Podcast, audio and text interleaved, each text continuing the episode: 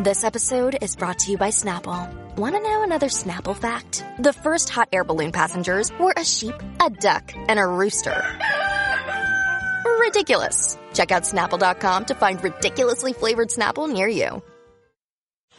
77 WABC. This is Sid and Friends in the Morning. No, I get by with a little help from my friends. Today our alliance remains a bulwark of global security and stability as it's been for more than seven decades. NATO is stronger, more energized, and yes, more united than ever in its history. Indeed, more vital to our shared future. Soon NATO will be the 32nd freestanding, have free, 30 free, 32 freestanding members standing together to defend our people and our territory. I'm sitting here with my father.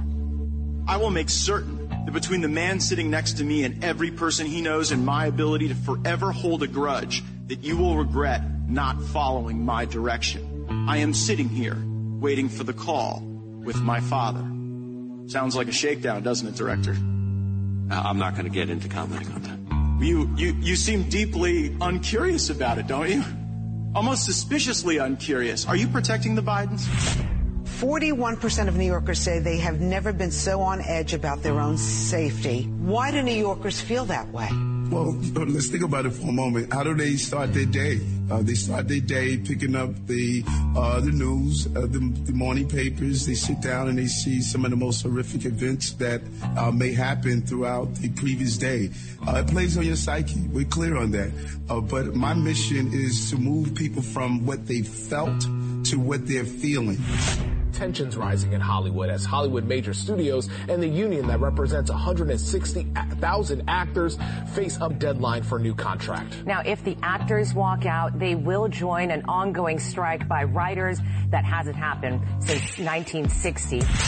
When the season ended, um, I said I wasn't sure if I was going to keep playing. And I know a lot of experts told you guys what I said, but I'm here now speaking for myself. I don't care how many more points I score or what I can or cannot do on the floor.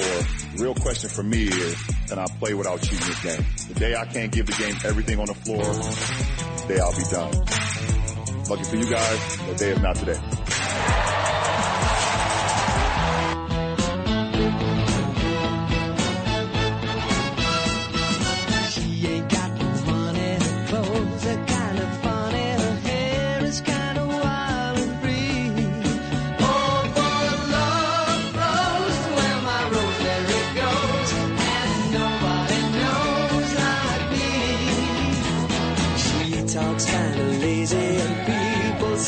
I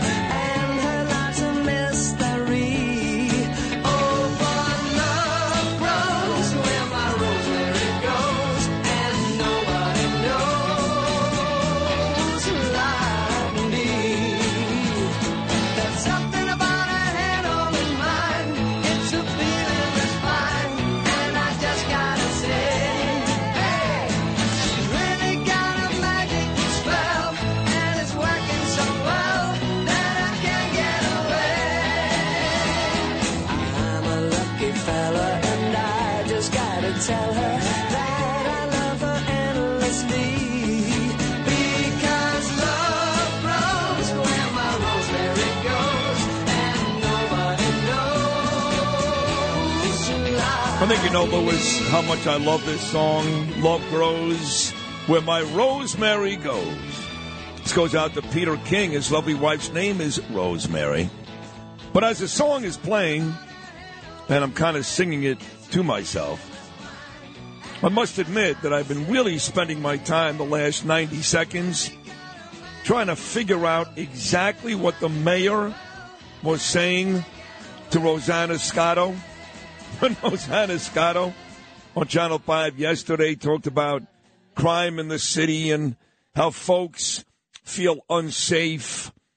And the mayor, Eric Adams, answered that and gave his take on what that's all about. And I've been trying to figure out exactly what he meant. You know, the more I think about it, we played a cut in the open two from Joe Biden in Lithuania. where he was trying to say there are 32 freestanding members, but he had a very difficult time figuring out the number. And it occurred to me that most of the time when Joe Biden speaks, I have no idea what he's talking about. I mean, no idea. And then it occurred to me later on in that open that at least lately, maybe longer, when the mayor, Eric Adams, speaks, I have no idea what he's talking about. So we're going to play a little game here in the very first segment. This is going to get you guys hard out there with Lewis and Noam Laden, everybody. We're going to juxtapose Joe Biden trying to say 32 freestanding members and the mayor trying to explain away what he believes is a perception of crime. And then you guys have to decipher for me exactly what these guys meant to say. Lewis, are you up for the task? And I'm excited. Okay, Noam, are you up for the task? I think I am. Justin's too dumb; he can't play. All right, so here we go. lucky, Sorry, lucky him. Actually, yeah, yeah. Ah. So Joe Biden, we'll start with him. He's in Lithuania. He's been there the last couple of days. All these NATO talks, you know, and he's trying to say 32 freestanding members. This is the president of the United States, folks. This is not a joke. Lewis, cut number four.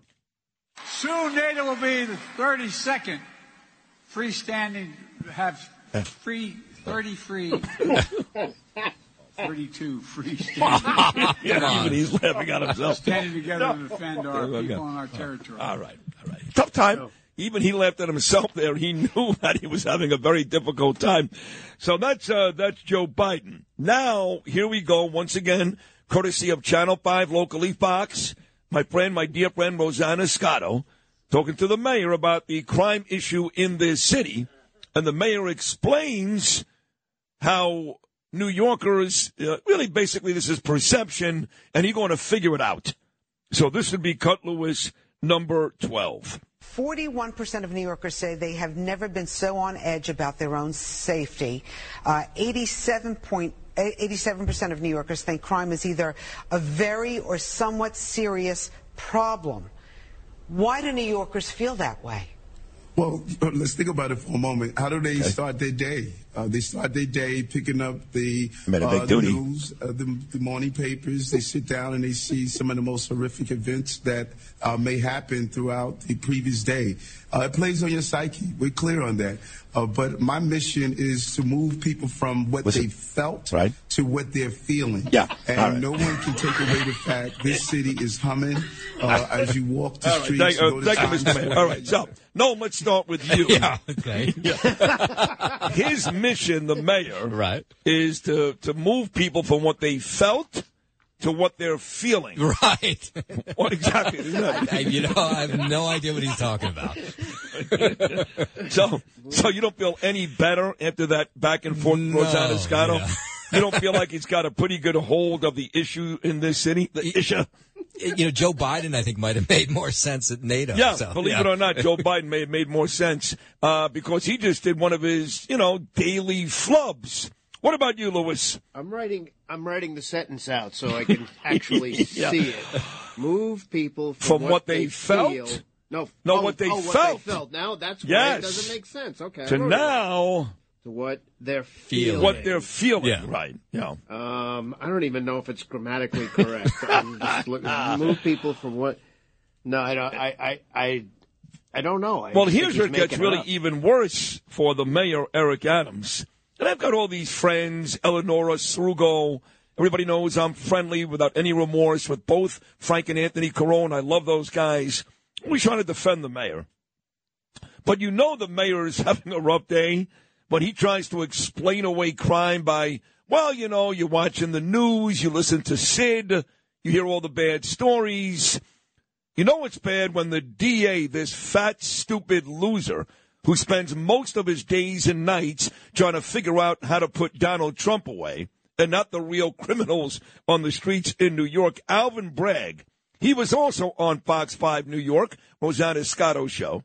And he says when his family travels, he's actually nervous Sorry, Mr. Mayor. Here's your friend, Manhattan DA Alvin Bragg Lewis, cut number 13. I know the statistics that transit crime is down, but when one of my family members gets on the train, I too get a knot in my stomach. Yeah, but if one of your family members is on the train, and I say God forbid, I don't like Alvin Bragg. I find him to be detestable. But God forbid, I mean this, something happens to his family member. I think you would treat that perp, that criminal, a lot different than he does every other criminal here in New York that attacks all of us that he seemingly doesn't care about. But when his family, this fat bastard, when his family is on the train, he gets a knot in his stomach.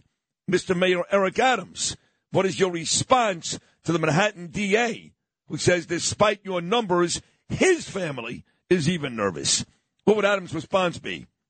Well, I, we're going to have to move Alvin Bragg from how he feels to what he's now feeling. Now, he wakes up in the morning and he's not on the train.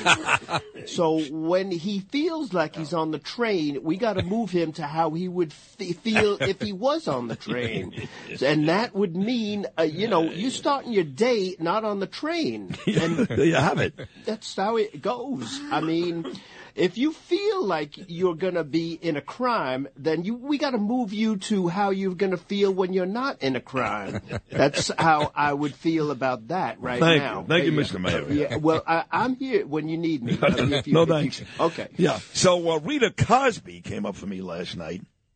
I guess uh, some caller called into Rita Cosby show last night, and there seems to be this this ongoing thing where my detractors, who listen to every word I say, we've been over this a million times, so they can no longer say Sid's not great on the air, Sid doesn't have a great show. They can't say it because the numbers make them look stupid. Right, we're number one by a mile. No morning show here for decades has enjoyed this success. No one's even come close. We are destroying the field. So when they go, oh, the show's not not as good anymore, and well, they just sound stupid. So now they stop doing that. Now it's just Sid's a narcissist. Fine. Okay, great. I'm a narcissist. You're right. I'm great. The show is great. We're number one. What does that mean? What does that mean? I'm a narcissist. Is LeBron James a narcissist? Is that a real question? Is Donald Trump a narcissist? How can you possibly be critical of me and say you love Donald Trump? How? He's the biggest narcissist God ever created. But who cares? He's the greatest president we've had in quite some time. Maybe since Reagan, maybe ever. Same thing with me as a radio host. Who cares?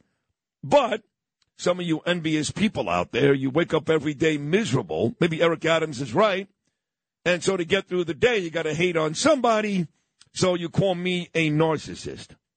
So some guy called into a Rita's show last night, and uh, my girl Rita, that's my girl Rita right there. She stepped up big for me. This is uh, the Rita Cosby show from last night, Lewis. Cut number 17. Hey Stan, how you doing? You got visions of grandeur, bro. You want to key yourself on the radio. You elevate your voice. Okay, you're sickening, and uh, you must be related to Sidney Rosenbaum or Rosenberg, whatever his name is. We said, why don't you downshift on your routine? Okay, Stan. Wait, wait, wait. Why are you going after? Why are you going after Sid? My buddy said, "Why are you going after him?" I'm not going after him. I just said, you know, he's got a, he's narcissistic, and uh, Stan is narcissistic. Oh, I. By the And way, that's all. I by the way, up- by the way, and I will defend Sid. I love Sid. Sid Yeah. and I. Sid and I. By the way, uh, for the record, everybody, where he's talking about Sid Rosenberg, who does the morning show on WABC. Sid and friends. Sid and I used to share an office together. Um, and and so I love Sid. He's a great guy, and he's a character. I love you too. Thank you. Uh, let's move on to this Chris Wray story, Rita Cosby from downtown. Uh, Chris Wray, the FBI director, on the Hill yesterday, getting grilled by the Republicans. I guess uh, you'd have to agree, Noam Laden, that Matt Gaetz was the Republican MVP yesterday out of the great state of Florida. Yeah, if you were going to pick a bite of the whole hearings, that would be the one. One where he says, uh, "Why are you protecting the Bidens?" Right? Yeah. All right, let's play that. This is uh, Matt Gaetz out of Florida hammering FBI director who should be fired at the very least fired, if not put in jail. I mean that. Christopher Wray Lewis, Matt Gaetz, cut number five. I'm sitting here with my father. I will make certain that between the man sitting next to me and every person he knows and my ability to forever hold a grudge, that you will regret not following my direction. I am sitting here waiting for the call with my father. Sounds like a shakedown, doesn't it, Director? Uh, I'm not going to get into commenting on that. You, you, you seem deeply uncurious about it, don't you? Almost suspiciously uncurious. Are you protecting the Bidens? Ac- absolutely not. The FBI Well, you does won't not answer the has question. no Hold on. interest in You won't answer the question anyone about whether or not that's a shakedown, and everybody knows why you won't answer it. Because to ev- to the millions of people who will see this, they know it is, and your inability to acknowledge that is deeply revealing about you. He's right about that. He goes on to talk about the Biden shakedown regime. Once again, out of the great state of Florida, Matt Gaetz Lewis, cut number six. Right there, it says the government has reported additional significant violations of the querying standard, including several relating to the January 6, 2021 breach at the Capitol. So I guess the question, Director A, is did, did you not know when you were answering these questions that the FBI was engaging in these illegal searches, or did you perjure yourself to Senator Lee? I certainly didn't perjure myself. At the time that I testified in front of the Senate Judiciary Committee, uh, I didn't have that piece of information. I will add. Well, that was a court order. You didn't have that piece of information because the court hadn't yet rendered a judgment. Did you not know when you gave the untruthful answer before Senator Lee that this was going on? It was a it was a truthful answer. I did not believe FISA had been involved in the January 6th But it was. So you didn't. The answer is the FBI has broken so bad that people can go and engage in queries that when you come before the Congress to answer questions, you're like blissfully ignorant. You're blissfully ignorant as to the unlawful queries. You're blissfully ignorant as to the Biden shakedown regime. He is kicking his ass. One more. This is our friend Ron Johnson. He's on this show quite a bit, Wisconsin senator, and he brings up the FBI being involved in the COVID lab leak theory. Wray ain't having any of this either. This is uh, Lewis Ron Johnson out of Wisconsin, cut number eight. The FBI is not in the business of moderating content or causing any social media company to suppress or censor. That is not what the court has found. What I would also say is among the things that you listed off, I find ironic the reference to the lab leak theory. The idea that the FBI would somehow be involved in suppressing references to the lab leak theory is somewhat absurd when you consider the fact that the FBI was the only, the only agency in the entire intelligence community to reach the assessment that it was more likely than not that that was the explanation But your for the agents, pandemic. your agents pulled it off the internet, sir. That's what the evidence in the court has found. Wow. So nobody watched this yesterday. Maybe less people watched the Major League Baseball All Star game, which Tuesday night did about 7 million people, an awful rating. I mean, the last seven years, every year the All Star game goes down year by year by year. They have to do something about that because eventually Fox and these networks, they're not going to pay millions and millions of dollars to put on something nobody watches. And I didn't watch it. And I love sports. I didn't watch one second of it and haven't in many, many years. So let's not kid ourselves, okay? No one's watching Chris Wray on Capitol Hill outside of the folks that are in this business. I grabbed 10 people on 3rd Avenue right now. Only one even knows who Matt Gaetz is. I promise you that. But, but, in our little world here, it's a big deal. So my question to you, Noam, is because you cover it, Christopher Wray, FBI director, when it's all said and done yesterday, does he come off somewhat truthful or a liar? I don't know about that, but what I can say is how many times do we see these hearings and then really nothing comes Nothing happens. Yeah. Nothing. Hey, these hearings, nothing happens. All the, uh, you know, the Democrats doing all these things, these horrible things. Hillary, Andrew Cuomo, Jim Comey. Nothing happens. Nothing happens. Even with Donald Trump, we've been over this. These last two indictments. And oh, this one, according to Ralph Napolitano, Ralph, excuse me, Andrew Napolitano and Arthur Aidala, this is a bad one. He's going to jail. Nothing happens. Nothing. Now, if something did happen, it would be Trump, because clearly Wray and the DOJ treats Trump and Republicans much different than they treat Democrats. But to your point, Noam, nothing ever happens. I had this argument with Bernie time and time again. He'd be like, well, you know, Cuomo's giving back the $5 million. No, he's not. Well, Hillary's going, this is the one that people are waking up. How many times did Bernie say that? They're waking up. This is the one. I'm like, when? What? Nobody cares. Nobody. And the truth is, the media, the media is so behind all these people that it's almost impossible, almost impossible to get the majority of any people to A, care and believe what these people are doing is actually tawdry. Is that fair to say, no? I think uh, we're all distracted by TikTok. Yeah, no, that's a big deal. And, Yeah, and TikTok, so nobody's watching nobody's- Snapchat. Yeah, I mean, nobody's consuming this the way we did 20 years ago. And so you can put these hearings on, but there's nobody watching them unless you're really into it. Uh, there, if you noticed yesterday, nobody was playing this. They're dipping in and out of it. Yeah, nobody played. But there is a political TikTok. There's like a, you know, if you're Who if you're- watches that? I don't know if you're into politics. There are people. I, I don't know, but there is a political TikTok. So some like 18 year old girl on the beach in Rockaway yesterday Yeah. is in a bikini on TikTok. And a thousand more people are watching that. Not her, but than, if- than Matt Gaetz. But if she Googles Matt Gaetz or Googles Christopher yeah, Wray, nobody then all of a sudden cares. her TikTok will be filled with, with clips from the No. cares. They're watching Flirty Flipper No, yeah. eat, you know, uh, some new food. yeah, yeah, and there are kids Oh, wait, doing some is- lousy dance. This is Chris Wray. Hang on, hold Yeah, on. hold on, hold on there, Chris Wray. Yeah, Yeah. I, I didn't even believe what I was just saying.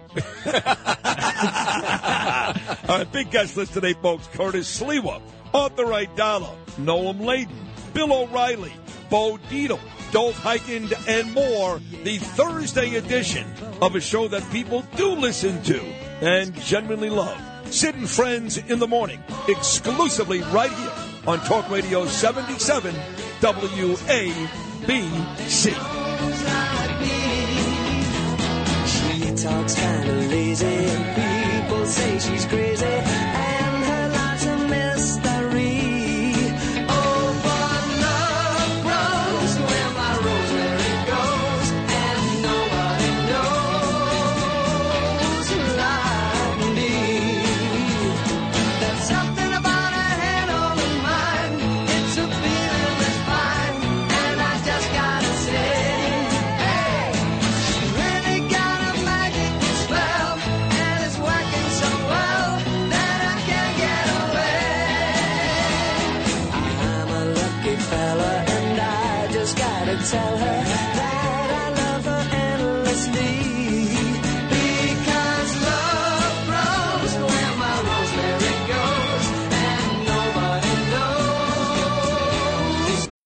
When you need mealtime inspiration, it's worth shopping Kroger, where you'll find over 30,000 mouthwatering choices that excite your inner foodie. And no matter what tasty choice you make, you'll enjoy our everyday low prices, plus extra ways to save, like digital coupons worth over $600 each week. You can also save up to $1 off per gallon at the pump with fuel points. More savings and more inspiring flavors make shopping Kroger worth it every time. Kroger, fresh for everyone. Fuel restrictions apply. Talk Radio 77 WABC. You're my best friend. This is Sid and Friends in the Morning. For my friends. 77 WABC.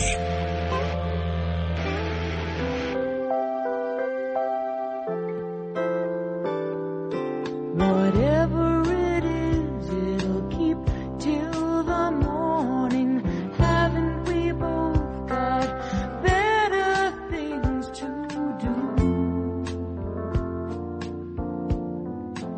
Midnight blue.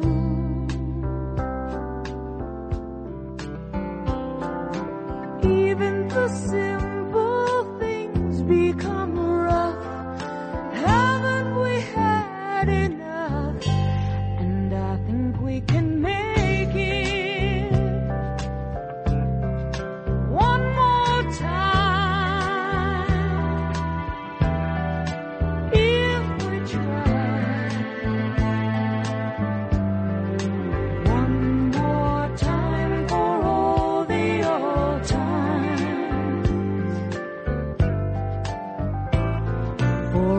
So Curtis, who's about to join me coming up at 7.05, as he does every weekday morning, does a great job. He noticed right away.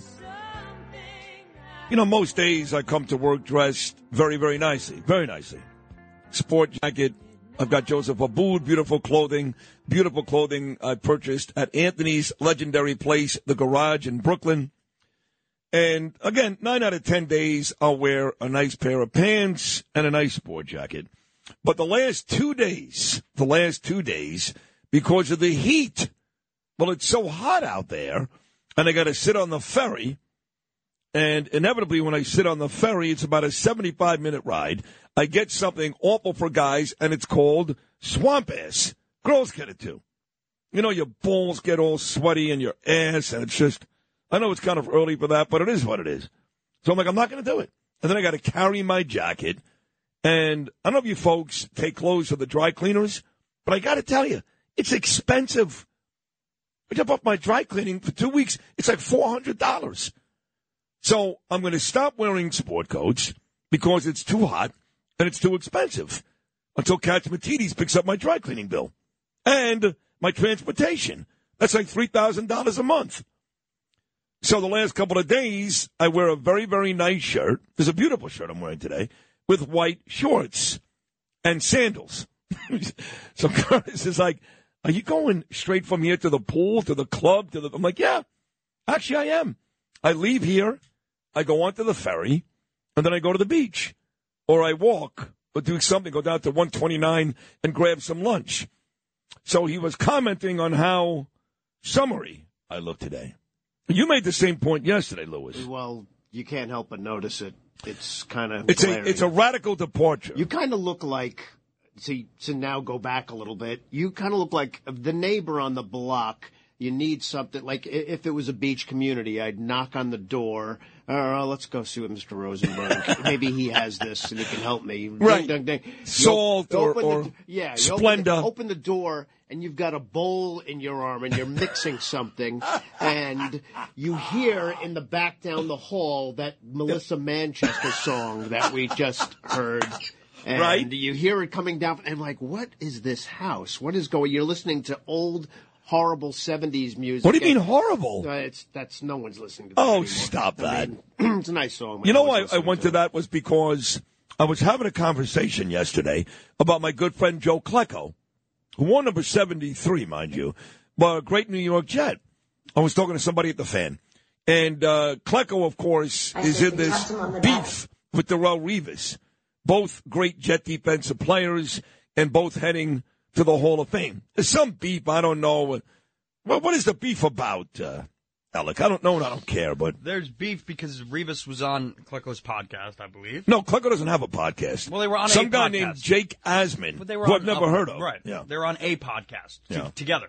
Do you think Joe Klecko is sitting there doing a podcast? I don't know. Any, every, Are you nuts? Anybody and everybody can have Joe a podcast Klecko. these days. You don't know Joe Klecko very well, like No, I well. I I he ain't doing a podcast. I do not know Joe so, Klecko so, at all, So Jake Asman is doing this. Yeah. Okay. So they're Yeah. both on it, and uh, and and and uh, you know, Klecko says something along the lines of, you know, uh, you got two of the greatest defensive players in Jets history right here. And on the podcast, Revis was like wholeheartedly agreeing with him. Yeah. And then following the podcast, Revis took to Twitter to basically claim that no, he's not even in the Well, same. Oh, that's not what I read. You see, I read that they were supposed to get together Mhm. at the Super Bowl, and that's where they announced the Hall of Fame guys, and that Revis texted Klecko, and Klecko never got back to him. Mind you, I've texted Klecko the last couple of days. He never got back to me either. That's Joe Klecko. But these modern day guys, they it's the other way around. I'm sorry. Joe Klecko texted Revis. Really? And Revis Never got I'm back. busy. All right. Uh, I'm going to Super Bowl stuff. Never got back to Klecko. I didn't know that part. So Klecko felt like Revis big timed him, and that's the nature of the argument. Ah. Both guys are on tape admitting the other guy is great. Revis Right. may think he's better. I don't know. He's not. Right. Klecko may be the best defensive lineman ever. He's right up there. Uh, but that was the problem. Well, no, but- is mad that uh, Revis never returned his text. Revis did tweet though a- after the podcast that he's not really even in the same discussion, or, should- or should be. I mean, so stupid. I mean, beyond ridiculous. Yeah. I think Klecko is still the only guy, still, to make the Pro Bowl at every single position on the defensive line. And the year before, Mark Gastineau put up those huge sack numbers for the Jets. If they kept sack numbers the year before that, they say Joe Klecko would have had 30 sacks. And when, 30. when Revis fell off, he really fell off. Oh, please. It's not even close. It's not- I agree with you. It's not even Joe close. Klecko was part of the, and I'm a Giant fan, the sack exchange. Can you name Justin Ellick? And don't tell me you're too young. I don't want to hear that. No. I can name a Can't bunch of players on the 27 Yanks. Can you name at least two of the four defensive players on the Jets sack exchange? Two of the four. Mar, Mar, Yes. Marty Lyons. Who's that? Marty Lyons. Very good. Gastineau. Marty Lyon, Gastineau. Klecko. Klecko, you're missing one. I don't have the fourth. The fourth guy would be Um, now I came. I'm drawing a blank. Abdul Salaam. There you have it, folks. Yes, yeah. Okay. Salaam, Klecko, Gastineau, and Lyons. yeah. They, uh, the Jets are going to be back on Hard Knocks this year. First time in 13 years. 2010, Rex Ryan. And I was working in Miami in 2010. But I became very, very close with the HBO people. You guys know I covered just about every Mike Tyson fight out in Las Vegas, working for HBO. And my dear friend Tracy Bowden, along with Sandy Ortiz, who sent me to all these events, just died a couple of weeks ago. You guys remember, my friend Tracy. And she sent me to all these events, Hard Knocks. So I'm in Miami, and I get a call from Tracy, and she goes, Hey, listen, the Jets are going to be on Hard Knocks. Do you want to come? And I said, I'd love to. It's up at Cortland College. Mike Sullivan's kid went to Cortland. My dear friend and partner Bernard McGuirk's daughter went to Cortland. Many folks go to Cortland. And the Jets were holding their training camp back then there. And so they held Hard Knocks at Cortland. And I did my Miami show right next to Joe Benigno doing his New York show. And Michael Kay was there, and Jody McDonald, and Joe Namath showed up. It was great. And that's when the world fell in love with Rex Ryan, the Jets coach. It may have been then that folks found out that Rex Ryan loved to suck on women's feet. Is that when it came out, all that stuff? Well, uh, yeah, I remember the, the yeah because the YouTube videos started surfacing, and I they were proud yeah. of it. Yeah, I know. That was the weirdest. Uh, listen, thing. that was that was a great and that's a good time for the Jets. That was when you know Mark Sanchez had the Jets one game away from the Super Bowl. He did it two years in a row, and the Jets were becoming a legitimate force. And then who was the one player that came in and destroyed all of it? easy. It's easy. Give me I've- the answer. I've said it forever. Uh, now I'm I'm drawing a blank on his name. That stupid uh, quarterback. Former Florida quarterback Yes. and New York Met minor league outfielder. Yeah. He loves Jesus. Tim Tebow. Tim Tebow. Yeah, that was it. That was the Woody Johnson uh, maneuver. Pretty much. That Well, Parcells and uh not Parcells, uh Rex Ryan and my dear friend who ran the team. He's down in Florida now. He ran the Dolphins as well. Mike um oh come on, help me out. But- He's oh. on E ESPN. Uh, he was a Dolphins uh, vice president, super guy, great guy. Yes, he but him and guy. Rex Ryan decided to bring in Tim Tebow. He was G- that was G- the end of the he was Jets. GM at the time, Yes, right? Mike Tannenbaum. Mike Tannenbaum. Great guy. So Well anyway, done. that's uh, that's your Jets story. Yes, that, that was it. That ruined. That was it. The Jets will play in the Hall of Fame game this year, the first exhibition football game. They'll be taking on the Cleveland Browns. And for you uh, trivia folks, the very first ever, the very first ever Monday night football game. Oh, the days of Howard Cosell was Joe Namath and the Jets taking on the Cleveland Browns. Same matchup as this year's Hall of Fame game. This will be great. We'll put Tebow on the line, and he'll be a receiver. Well, the Wildcat. Sanchez, yeah, Yeah. Sanchez will go out on the left side. Didn't work. Oh yeah, Yeah. we're, we're, we're going to have a surprise every team. And I was in Florida when they started the Wildcat, the Dolphins. And they did it with a running back named Ronnie Brown out of Auburn. He would run the Wildcat offense, and he had great success. So other teams started to think, hey, we can do the same thing. So because Ronnie Brown did it down in Miami, the Jets tried it with Tim Tebow. Colossal disaster. yeah, he thought he was going to fill more seats. Yeah, didn't work. it. Nope. Nope. Nope. Traffic with uh, Nope. Joe Nolan coming up next. Right now, it's time for the 77 WABC minicast clip of the day. Everything you need to know in under 10 New York minutes. Download and subscribe wherever you get your podcasts and get the max out of Mini. Listen anytime on the 77 WABC app. Today's minicast is Lewis's favorite show. His favorite show on the station. Let's get to it. We've got many issues, as you may concur. He nailed it. Here's Dominic Carter talking about tranq in the Bronx. We're talking about, to start out, the flesh rotting animal tranquilizer that is killing unsuspecting users nationwide. And it has significantly infiltrated the drug mills of my home borough, the Bronx, New York. New York City Special Narcotics Prosecutor says, get this folks, eight out of ten, eight out of ten city precincts experiencing the highest levels of fatal overdoses this year are in the Bronx.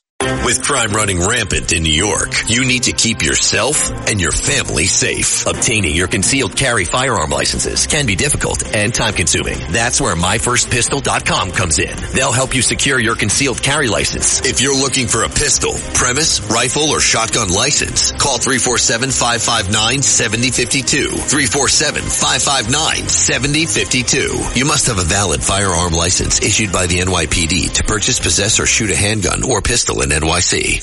This is Sid on Sports. Oh, sponsored by Peerless Boilers on 77 WABC. Justin Ellick here with your bottom of the hour sports update. Sponsored by Pete Morgan and Peerless Boilers. Go to peerlessboilers.com, paviliontankless.com to find a dealer near you. The world's best built boilers.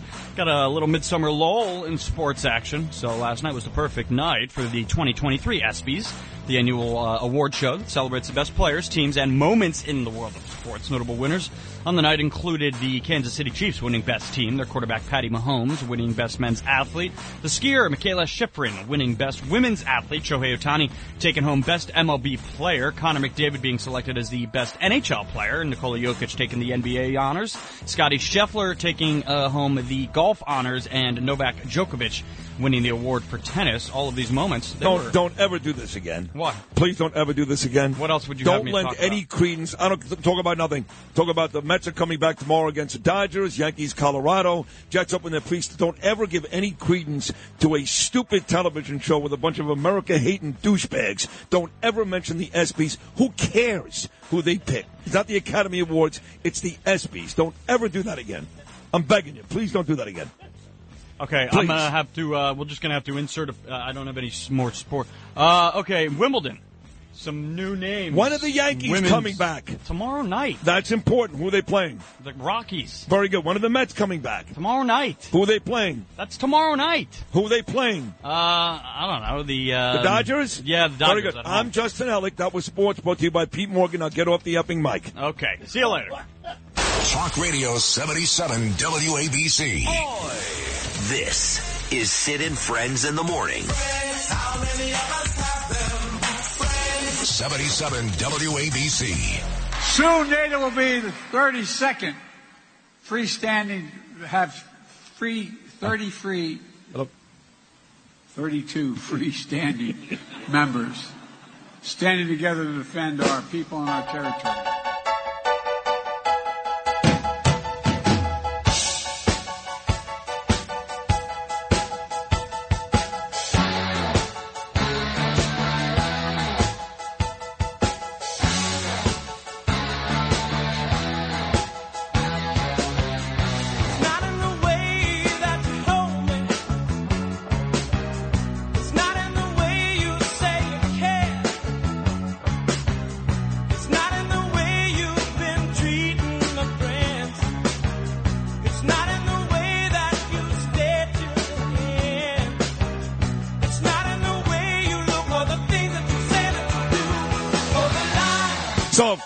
My executive producer, my sports guy, Justin Ellick, starts pouting and walks out of the studio like a little pussy that he is. And maybe I'll just tape it next time and just doesn't listen to me. I mean, the only people that should be playing who won the S. Now, it's thing you want to play LeBron James.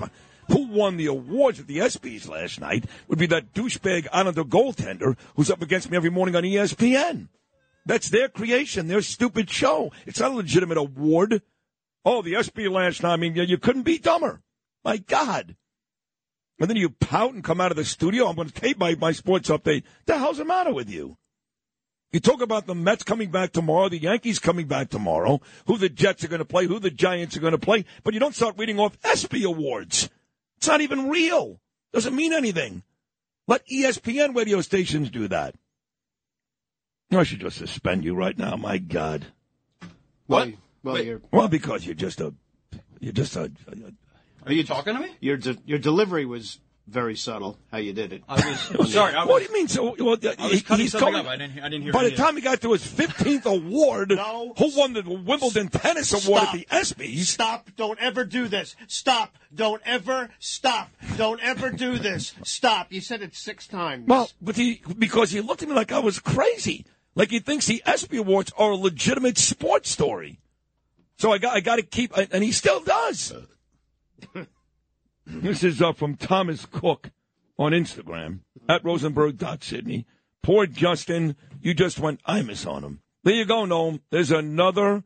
Noam keeps uh, writing these things down. I don't do what Imus, but or does it? No. That was an excellent example of Imus right there, what you did to Justin. And it was it was comical too. But I was, but, but was I wrong? I mean, maybe Uh, I am. But You know what? In that case, I think you were you were right. Of course I Yeah. was. Mhm. It's not a legitimate sports story. Who won the ESPY award? Who the who, the ESPN losers considered the best pinch hitter in baseball? I mean, my God, what are we doing here? Jesus. No, it was still you, but doing it in a Imus vain Right, yeah. way. What are we talking about?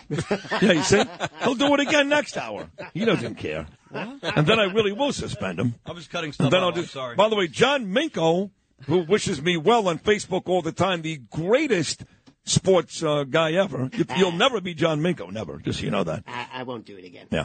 Uh, Minko is sitting in New Jersey somewhere just looking for work.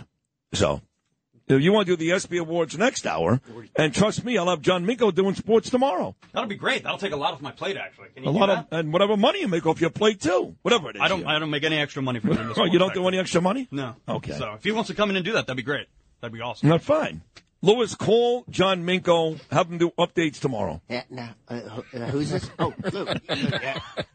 But he has to be here at. He has to be here at five a.m. Don't worry about do John. the, He's not. uh, a, he's not afraid to work. He is not afraid to work. Okay, that'd he, be he great. won't, he won't be sitting there cutting up sound from the ESPY Awards. That'll be great. Oh, well, well, I didn't play any sound actually. I was just talking. Yeah. Well, don't talk about it ever Oh. again. I need to get out of the house right now. So I'll come. I, uh, He lives by the. It's a great diner with a great salad bar.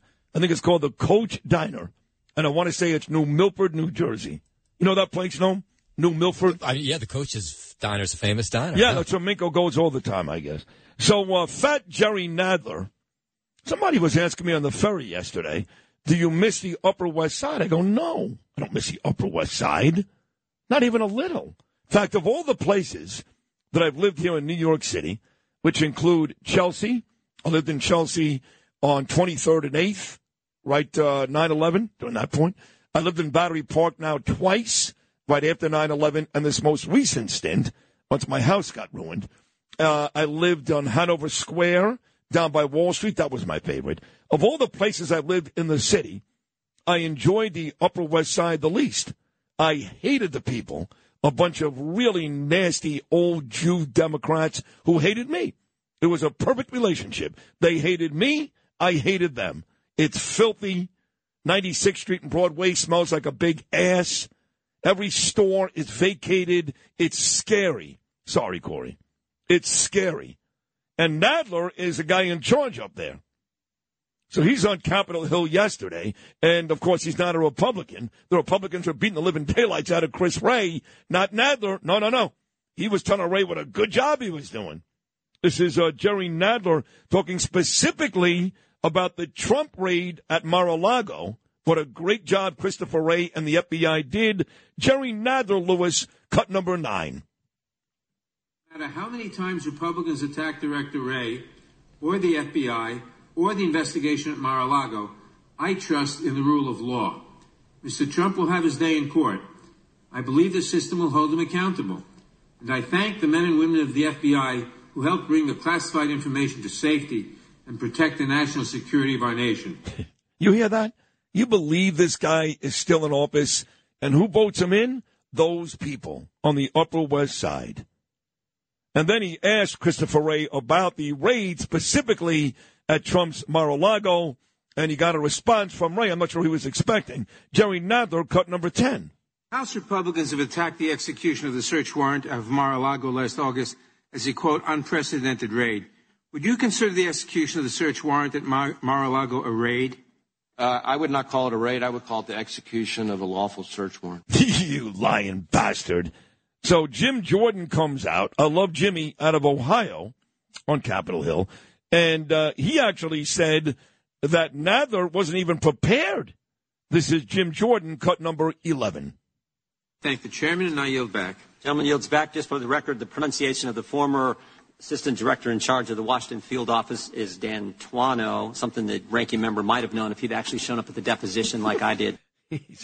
So little ugliness back and forth there between Jim Jordan and Jerry Nadler, but a love affair between Jerry Nadler and Christopher Wray. What a great job. National security. You dumb, formerly fat bastard. There is nothing dangerous. Trump, there was no issue with national security. You stupid idiot. None. Zero, Jerry Nadler. Zero. And then, oh, oh, I wouldn't call it a raid. Oh, really? Guys with guns? Oh, that was a raid. It was not a lawful search. Not what they did to Roger Stone. Not what they did to President Trump. I know I'm missing one more that was also really perverse, like the two I just mentioned, that Merrick Garland and this DOJ did.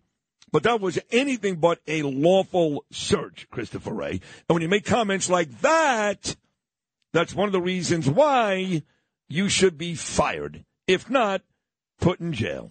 All right, all the guests are going to stop coming by now, and we got a bunch. Good ones Curtis Sliwa, Arthur Aidala, Noam Laden, Bill O'Reilly, Bo Dietl, Dov Hikind, and more. That's a great hour number one in the books. We'll come back with hour number two of the Thursday edition of Sid and Friends in the morning. Only right here on Talk Radio 77 WABC.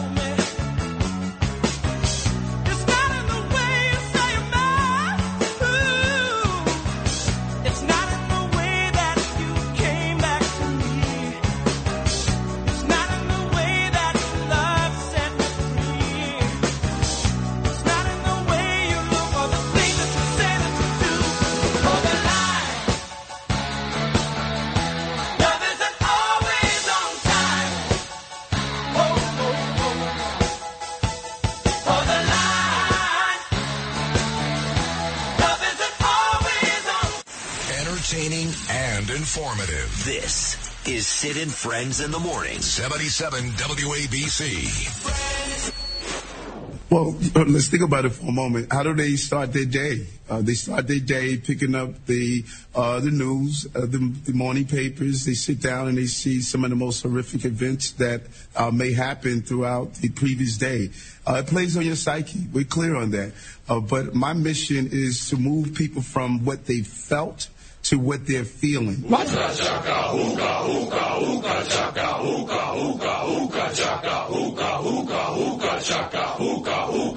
can't stop this feeling deep inside of me.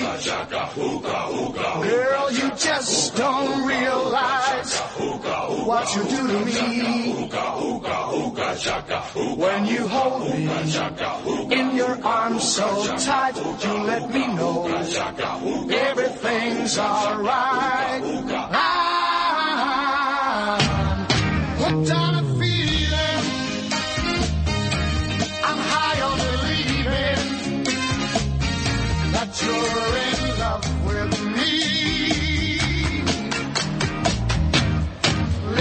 That's your mayor, folks. That's the man you voted in over the man sitting right in front of me, New York icon and legend Curtis Sliwa. That's Mayor Eric Adams, who was asked by my dear friend who I love dearly, Rosanna Scotto, on Channel 5 locally yesterday about the crime issue in the city, and he blamed it on the media. Uh, two things that Eric Adams has become very good at. And yes, for you folks that are emailing me, texting me, messaging me, yes, the love affair, at least for now, is over. There's no doubt about it.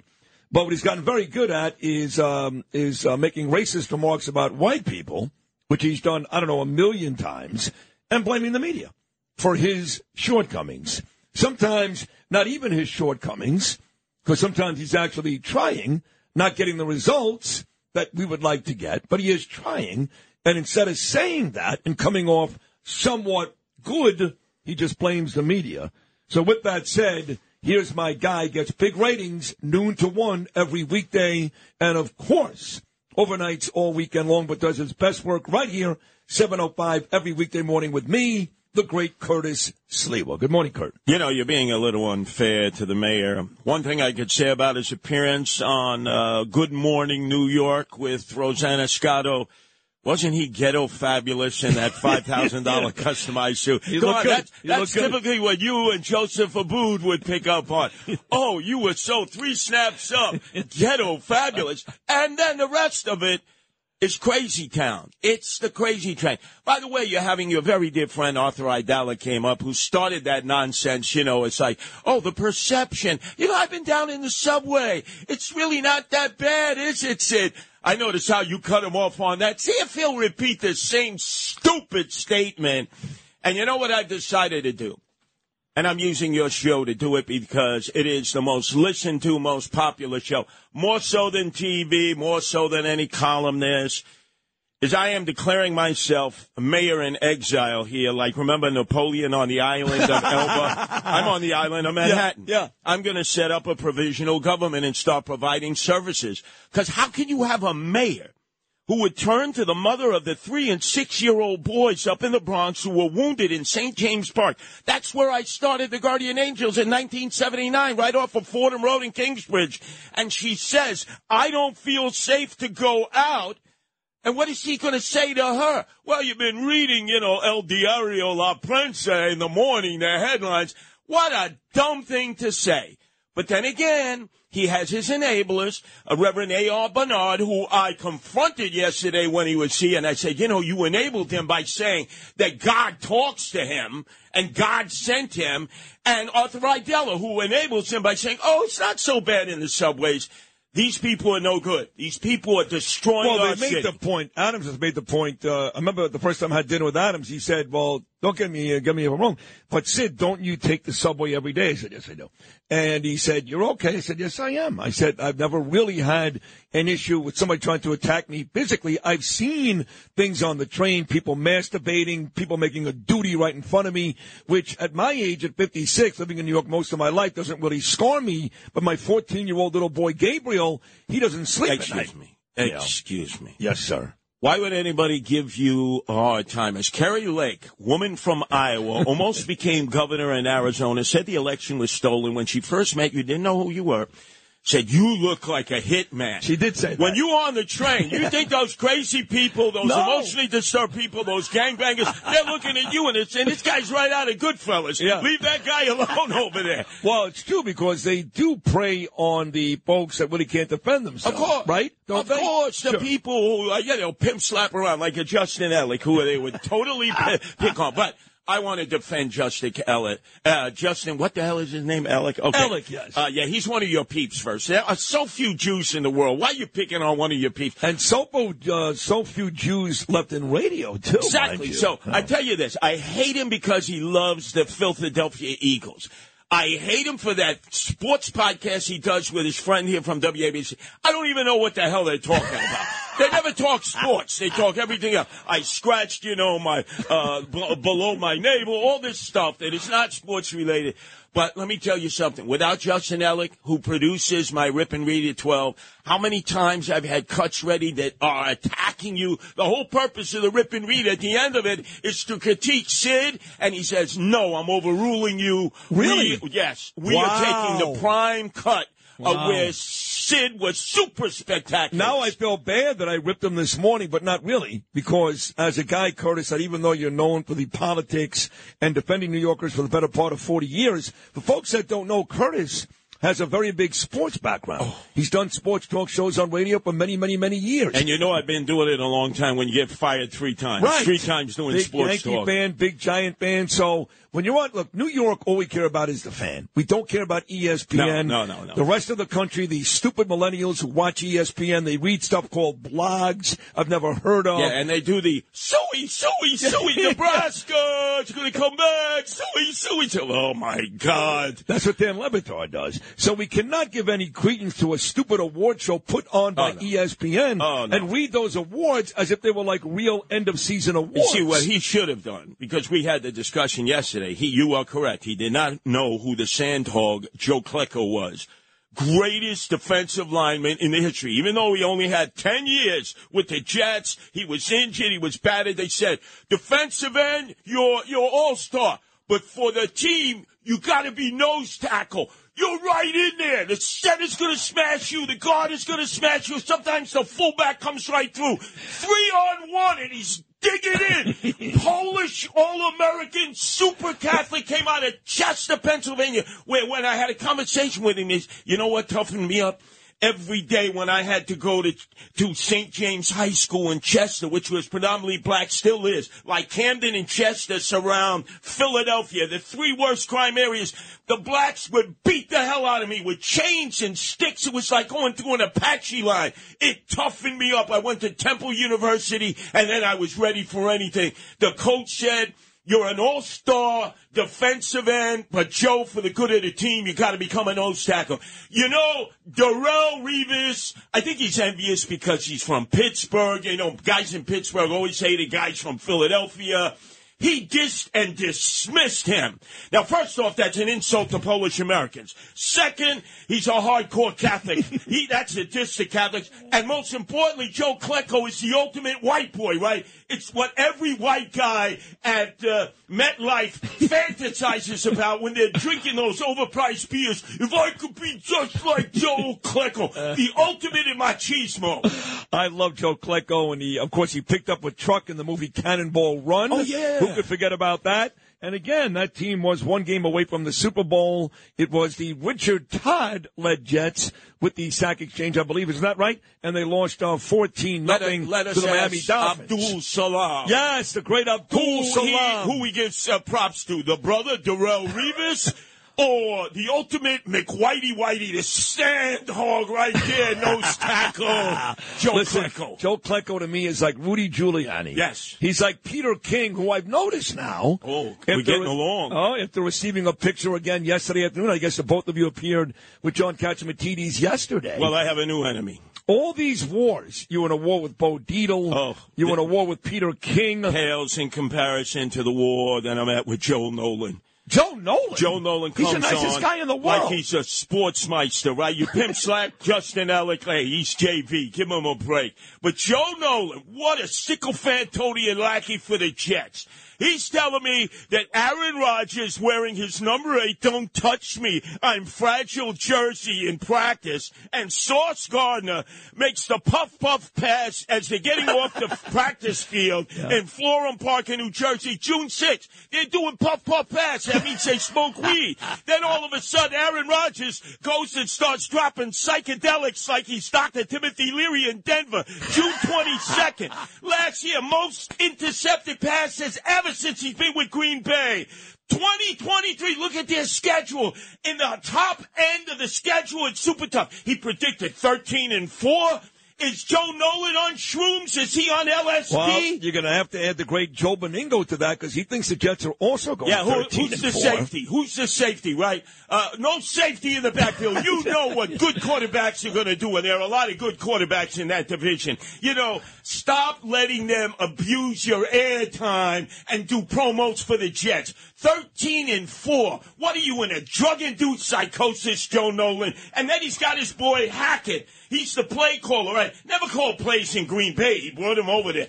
In Denver, he called plays, right? How did he do that? but oh, whatever Aaron Rodgers wants, Aaron Rodgers gets because he got all that Johnson and Johnson money. $150 million guaranteed for three years. And I predict he's going to do a Brett Favre. Uh, while in a drug-induced psychosis on LSD, he's going to pop out his little Jimmy, and then all of a sudden it's going to be Brett Favre all yeah, I don't again. see it. I- I'm with, uh, and I'm a Giant fan. I don't care, but I'm with Joe Nolan and Joe Benigno. I think the Jets are a 13 or even 14 win team this year. I'm not going to pick them to win the Super Bowl. That's nuts. It's been since 1969. But I'm with those guys. I think you're wrong. Garrett Wilson said yesterday the difference with Aaron Rodgers in camp for the last couple of years, of course, you had uh, the, the kid Wilson, is uh, night and day. The Jets are going to be really me. good. really good. Me, excuse me. Where was he playing in Green Bay? That's fine. Reporters wouldn't say anything negative about it. The love affair is going to be over soon when he loses the first few games. He ain't losing the first few 9 games. 11 against the Bills. He's got to right? win that game. Got to win Right that there, game. MetLife Stadium. Yes. He's going to get smashed. No, he's not. He's going to be telling the guys in the huddle when they're like 21 zip. No, no, no, don't smash their heads. Don't break their legs. Peace, love, and happiness. You know, I've been on a psychedelic flashback trip. It's Psychedelic attack. That's Yeah. where it's at. Come on. What NFL quarterback has ever been doing puff puff pass and then dropping LSD and has led his team into the Super Bowl? You'd be surprised more than you think, Curtis Lee. What, what are they, Dallas More Cowboys? You're you really think, going yes. back. Roger Staubach Plenty and all of guys of them, right? were uh, doing that blow, Dan Marino. Um, but I want to ask you this. Yes. If you're Mayor Eric Adams. Yes. Now, you have to understand, opening NFL week, the Sunday night game is here in Yes. New Jersey. Yes. It's the Giants taking on division foe, the Dallas Cowboys. The Monday night game is also same stadium in New Jersey. The aforementioned Rodgers and the Jets taking on their division foe, the Buffalo Bills. In your, if you have to predict right now, Curtis, will Eric Adams go to the Jet game, the Giant game, both or neither? Both. He wants to get the hell out of New York City. In fact, if he could actually be a mayor in exile in Secaucus, he'd actually do that. Remember when he went to look at World Cup because he said, "Oh, I have to learn all about Yeah, security yeah. in Qatar." Hey, schmuck putz, no World Cup games are going to be played in New York City. They're going to be played at MetLife Stadium. You use that as an excuse to get away, to get wine dine and pocket line with Arabic dinars. I, I did see him too that uh, Giant Eagle playoff game in Oh, he knows. Philadelphia. Oh, he, he was, on the sideline with Anthony Carone. He was embarrassing on the sideline there, right? He knows nothing about football. You have to admit, Yeah. he's sports challenged. No, he's terrible. Oh, terrible. horrible. Uh, Knicks, Terrible. I've heard him comment on the Knicks and the Yankees, Oh, to terrible. Mets. Oh, Tommy Agee, my, my favorite man of all time. Yeah, when you were half in the bag at his- at his gin mill on the way to Shea Stadium. What the hell does he know about sports? Well, oftentimes when you go on these rants, which are all brilliant, including today, another great segment, you savage somebody and they're not here to defend themselves. Peter King, for example, many times. He's my friend now. He's no, my I know he's your friend, uh, but you did go after Joe Nolan this Oh, morning. my God. Yeah. Well, guess what? He's here now to defend himself. Here he is, the greatest traffic reporter in the history of the game, the Joe Klecko, if you will, of traffic, Joe Nolan. Uh, Joe, any thoughts on what Curtis has levied this morning? 13 and 4. Oh, write it down. put it, in the bank. 13 Wait and second. 4. Wait a second. You're going to lose the first six games. What are you no, talking to about? win five of the first six games. You're out of your mind. It is so top heavy in the schedule. And by the way, who's playing safety for you, right? Every major league quarterback is going to look at your defensive backfield and say, right down the middle. All you got to do is do a crossing pattern like a Wayne Chrebet, right? That was the man's man, Wayne Chrebet. Crossing pattern right down the middle. Touchdown, touchdown, touchdown. And Aaron Rodgers will be doing shrooms on the Yeah. sideline. Saying, you, oh, you get oh, the, you peace, love, and happiness. You get the feeling here that Curtis, and I think Lou, Joe, and Nolan would almost all agree, is uh, almost auditioning for the midday show at WFAN. Absolutely.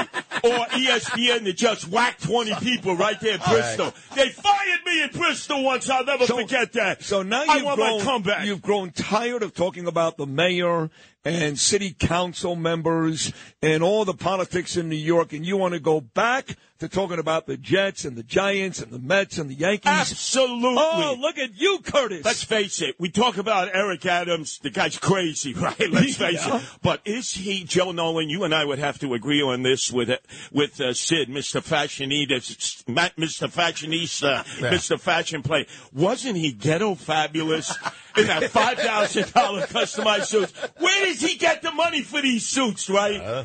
I mean, think about it. This is not men's wholesale outlet, you know, off the rack. These are customized. And then he would say, you know, toughest job in the world is picking cotton. The only cotton he ever picked was out of an Advil bottle before he took Advil. There's not a thread of cotton in those all silk suits. When it comes to fashion, no doubt about it, he's got me. But Joe Nolan, I want you to put your hands across the Hudson River and join me. I have declared myself the mayor in exile, not on the island of well, Elba like mean, Napoleon. though? From a practical level, what does that mean? Are you now the mayor? That means I'm setting up a provisional government because any day this guy's going to collapse. who's going to work inside this provisional government of Well? I'll take whoever I can get. Well, hey, can- I'm looking at I- you. am I allowed to do it while I'm hosting this show? Of course you can, Well, well, what can because I- you're a selfless servant like Joe Nolan. You you do everything for the good of the people. Not you would never just be a Hessian or a mercenary for the money. Not. Not, no. You guys are No. really concerned about the us and we instead of the I and me. Not really. Uh, so, what would my title be in this government of yours? Well, uh, it has to do with fashion. Let's face it. Uh, fashion having, you know me, I have no fashion. I wear the same damn thing every day. The red beret, the red sateen jacket. So you'll be in charge of fashion. And, and Joe Nolan, you'll be in charge of trying to sell Bud Light in the city of New York.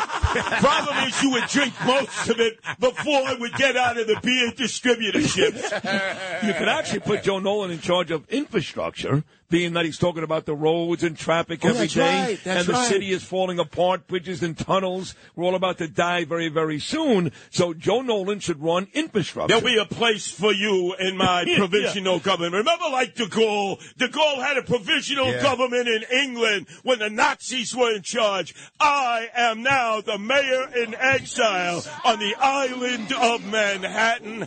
And ladies and gentlemen, my policy is deal with crime, crime, crime, crime. crime. Because if you don't deal with the crime in the streets, then nothing else follows. Okay, I'm not a fashionista. I don't have $5,000 customized suits that are all silk, no cotton. But I'm a man of the peeps. I'm in the subways, in the streets. It's time we have a mayor who's in the streets and not in the suites. So immediately I put together my first two appointments to my provisional government in exile. Joe Nolan in charge of infrastructure and giving away cases of Bud Light beer that people won't even drink if they get it for free. Definitely in the Irish Riviera, and the Rockaways.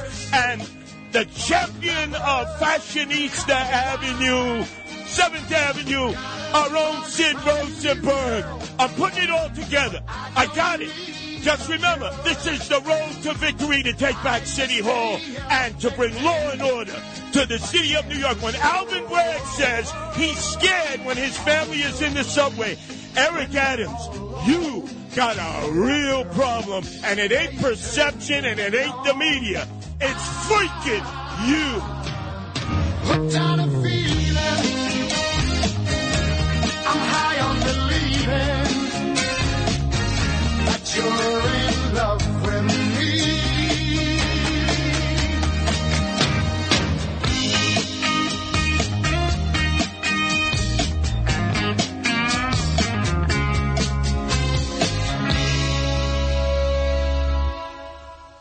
the good love when we're all alone. Keep it up, girl. Yeah, you turn me on. I'm on a feeling.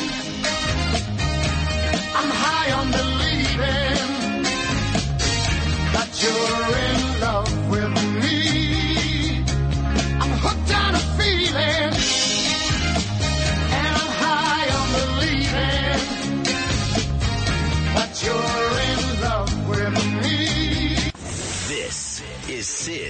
and friends in the morning. 77 WABC. Give me just a little more.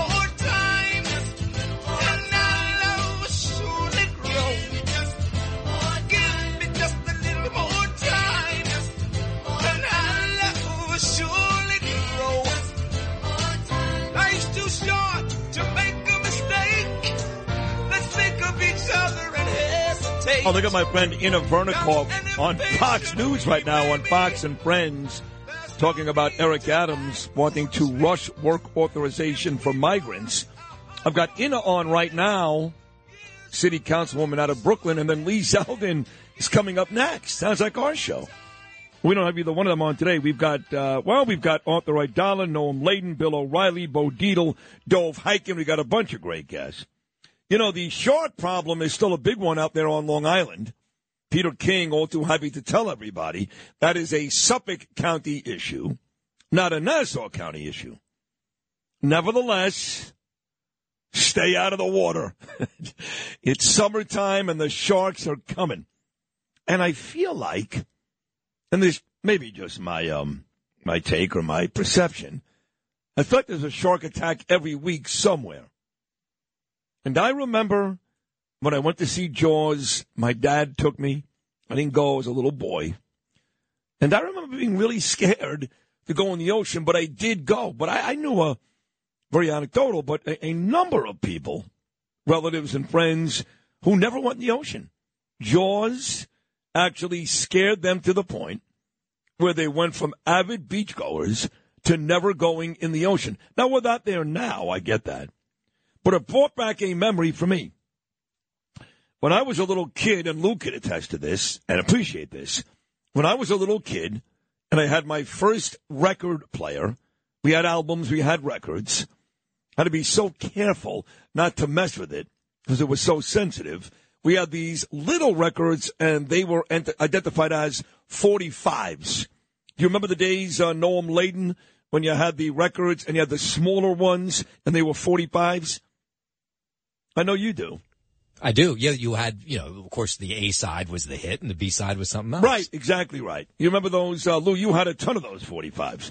Uh, yes, they're decorating my wall right now. Oh, they really? Did you hang them? No. Oh, that'd be cool. I actually did that with records in, in one Right, apartment. Tower Uh, Records I did took, that. I used to love that. I took real records and put Hung them on the and- wall. That's cool. Yes. No, I'm serious. Yes. No, it looked good. I, I am dying to go into a record store. I used to love to go to like um, what was it? It was J and R Music's World.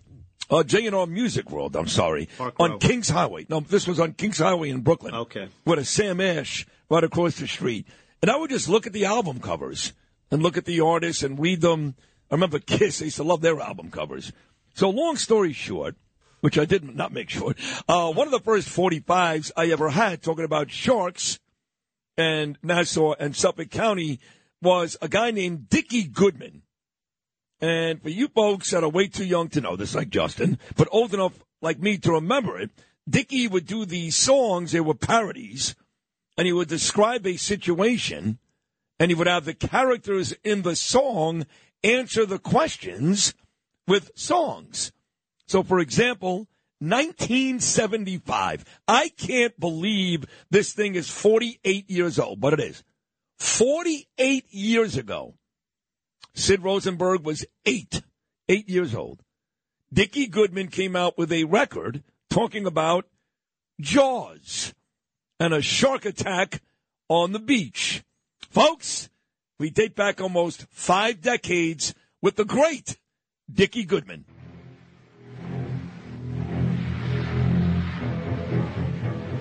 We are here on the beach where a giant shark has just eaten a girl swimmer. Well, Mr. Jaws, how was it? I know! And what did she say when you grabbed her? Please, Mr. Please. I know sharks are stupid, but what did you think when you took that first bite? How sweet it is. Mr. Jaws, before you swim out to sea, have you anything else to say?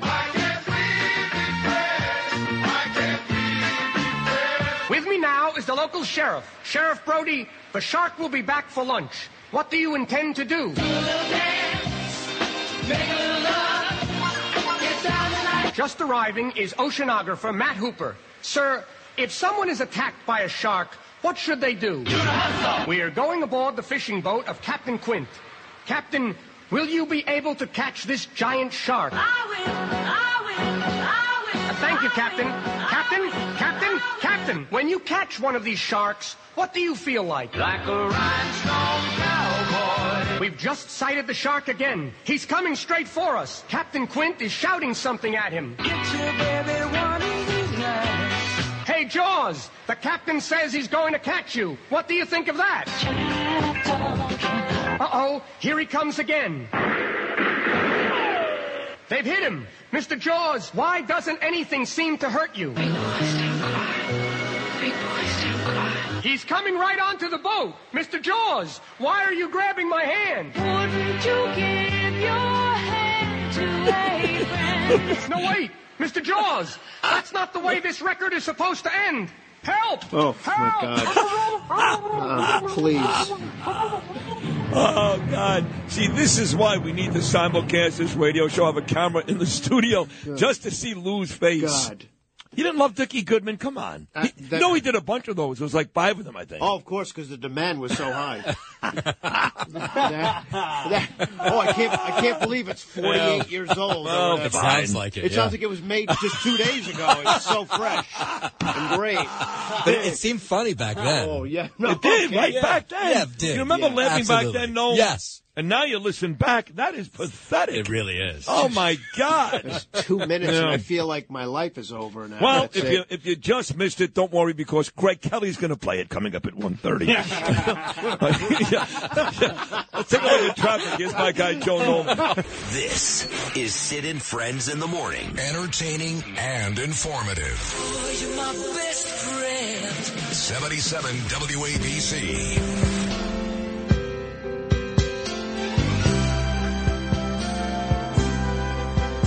I've been walking these streets so long, singing the same old song. I know every crack in these dirty sidewalks of Broadway, where hustle's the name of the game, and nice guys get washed away like the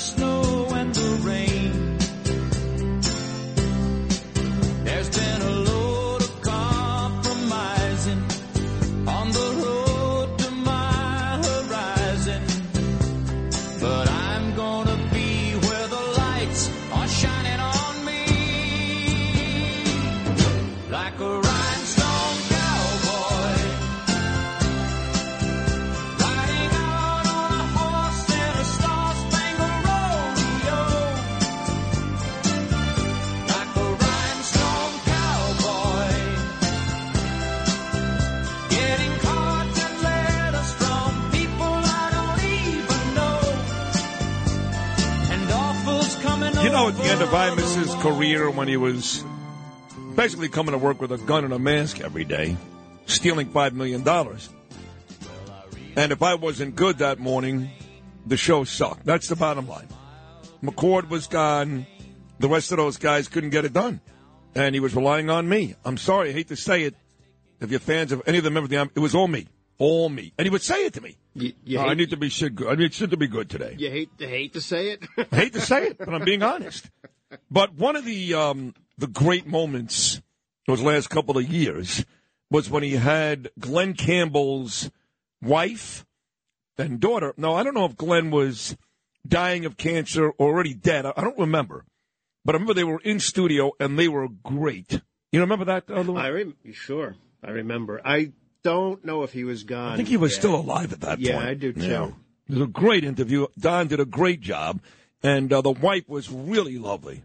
Yes, really good. He, great. He was an amazingly talented Oh guy. my God, Glen Campbell. great. Glen but then Cam- you know, Imus bought that guy who wrote the book, and he wrote like all of Glen Campbell's songs.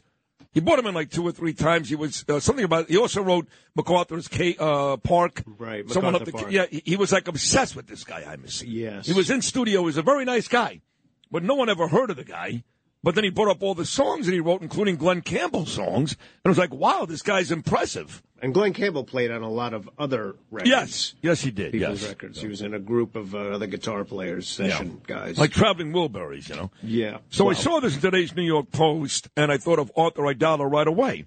We've had a great show already. Curtis was terrific. A lot of great guests to come. Tomorrow, a big day. In fact, Arthur's buddy Geraldo Rivera will be on this show tomorrow. That's going to be great. Steve Scalise and a host of others. But uh, this story reads Italians grope themselves in protest of judge's shock ruling that it's not assault if under 10 seconds. Italians grope themselves protesting a judge's ruling that it's not assault if under 10 seconds. If what is under 10 seconds, I don't know. But with that said, here he is, the great defense attorney, my dear friend Arthur Aidala. Good morning, Arthur. Sydney, I don't know. Uh, first, I was laughing and loving the parody that you played. Okay, a couple of minutes You don't remember that? I guess you're too young to remember course I remember. Goodman. How are you crazy? I Yeah. remember it so well. And then you should have seen the smile on my face when you played Rhinestone Cowboy. Of course, I had that 45. we had to have that 45. That was an amazing, and it, and it represents in my in my youth and your youth just like a magical time before Yep. everyone walked around with a cell phone in their hand. You actually played ball and you rang someone's bell and and you drank out of a garden hose. There was no Right. such thing as bottled water. It was just It was better. tree. Yep. It was hours a day standing in front of a box that we drew on some public school playing stickball. I mean, you know, running down at 6.30 every night to call the bookie, no online betting and all that nonsense. No, no, no. I'm we were younger than that. There was no bookie when when those songs were coming out. We were we were what nine years old. Uh, old Spence, were no, I, I already had it. Speak for yourself. I, I went Well, to I will, I will speak to myself. I, I, went, I, know, went, went to poly prep like you. Every kid I went to school with, their father was a bookmaker, even when I was nine years old. But uh, regardless, it was a better time, and and I love doing that stuff on this show because no one else in this market, quite frankly, around the country, does that. Nobody. I mean, you had the ESPYS on last night. All these rotten, spoiled new ball players like LeBron James. I mean, you know these stories, Arthur. A guy like Andy Robustelli. He was a great player for the Giants, an all-time great. That guy had to work at a hardware store on Flatbush Right, Avenue exactly. just to make ends meet. Exactly. And some of the great Yankee players of- that we know of in the 50s and 60s had a, were doing the same thing. Yes, it was it was very different. Let me. but We're going to talk about the Italian thing, but it this also does tie in a little bit to crime in New York City. And look, my role in, in life often is to play devil's advocate. So I am going to take on the role of defending what Mayor Adams said yesterday about the crime poll because it ties into a little bit about what you're saying right now and about New York. As glorified as you and I look at those times, those were some really rough times in turning in terms of crime. Yeah. Based not just not just like street crime and subway crime, but even organized crime. You know, I know the show that you're in. I know you had the big premiere. You know, if it, just because you're Italian, that didn't mean you were on the right side of those organized crime guys.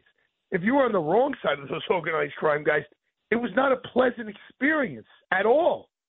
You know, if you got you if you were the guy who owned the butcher shop, if you were the guy who owned the photo studio, and they came in and they wanted a little a little present in an envelope to quote unquote protect you in 1978 and 1982, and you said no no no I'm not going to do that. It wasn't a good time, and that's you know, and and riding the subways. My girlfriend said lived in the Bronx, all the way at the end of the Bronx. I used to take the R train from Brooklyn and you know when you're hormones and you're 16 you'll you'll go through a war to go find that girl right? It was terrifying. And you know where i used to ride? In between the cars and hope i, I would hide in there and no one would ever get to me. And I, i'll never forget christmas. It was like december 22nd i overspent. I must have been like 18 19 years old.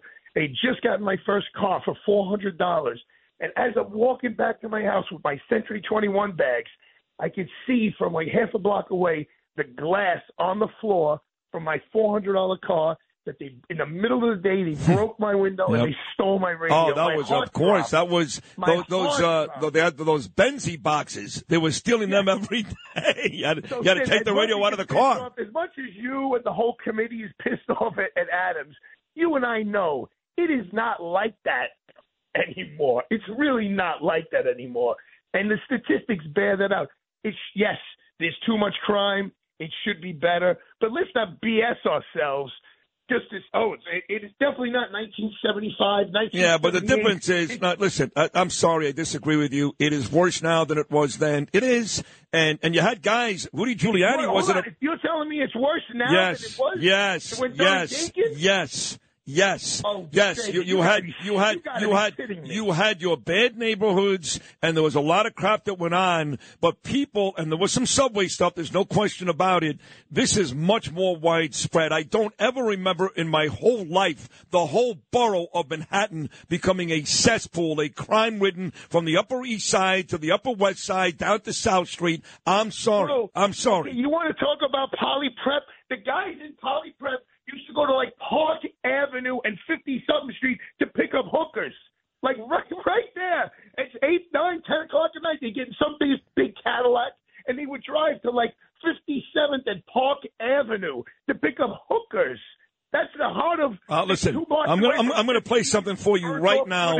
I'm going to play something for you right now. Uh, you can talk to your blue on the base. Eric Adams is doing a lousy job. It is much more dangerous now. People are much more afraid now than they were even in the 70s. That's my opinion. Even the Manhattan DA. This creep, this loser who Eric Adams stands up for, who allows criminals to run the streets as if they were innocent people. Even him, even Alvin Bragg said yesterday, he's afraid when his family goes on the subway. He said it with Rosanna Scotto. Here's the cut, cut number 13. I know the statistics that transit crime is down, but when one of my family members gets on the train, I too get a knot in my stomach. Hear it? I know the numbers are down, which I'm not even sure that's the case, but I too get a knot in my stomach. Everybody's afraid, Arthur. Everybody. So here, here's here's what I want you to do. I know the depth of the staff at WABC. I'm sure you have an intern. It, this will take seven minutes. Pull up the statistics when the greatest mayor of the city of New York, Rudy Giuliani, left office. Go to the NYPD website and look at the statistics for rape, robbery, murder, murder, and vicious assault when Giuliani left office and look at the statistics from 2022 last year. It's not even close.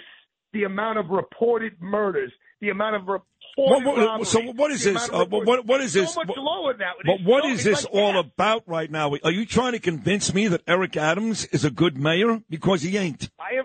I am trying. Here's what I'm going to try to convince you of, Sydney. That the media has created. Oh, a, God, you sound like him. Listen, just listen to me. Listen to me. Has created an environment that anyone who is in the private sector, Yeah. like you or me, Yeah. would have to be out of their mind Mm-hmm. to go into the public sector. Because number one, you don't make any money, but number two.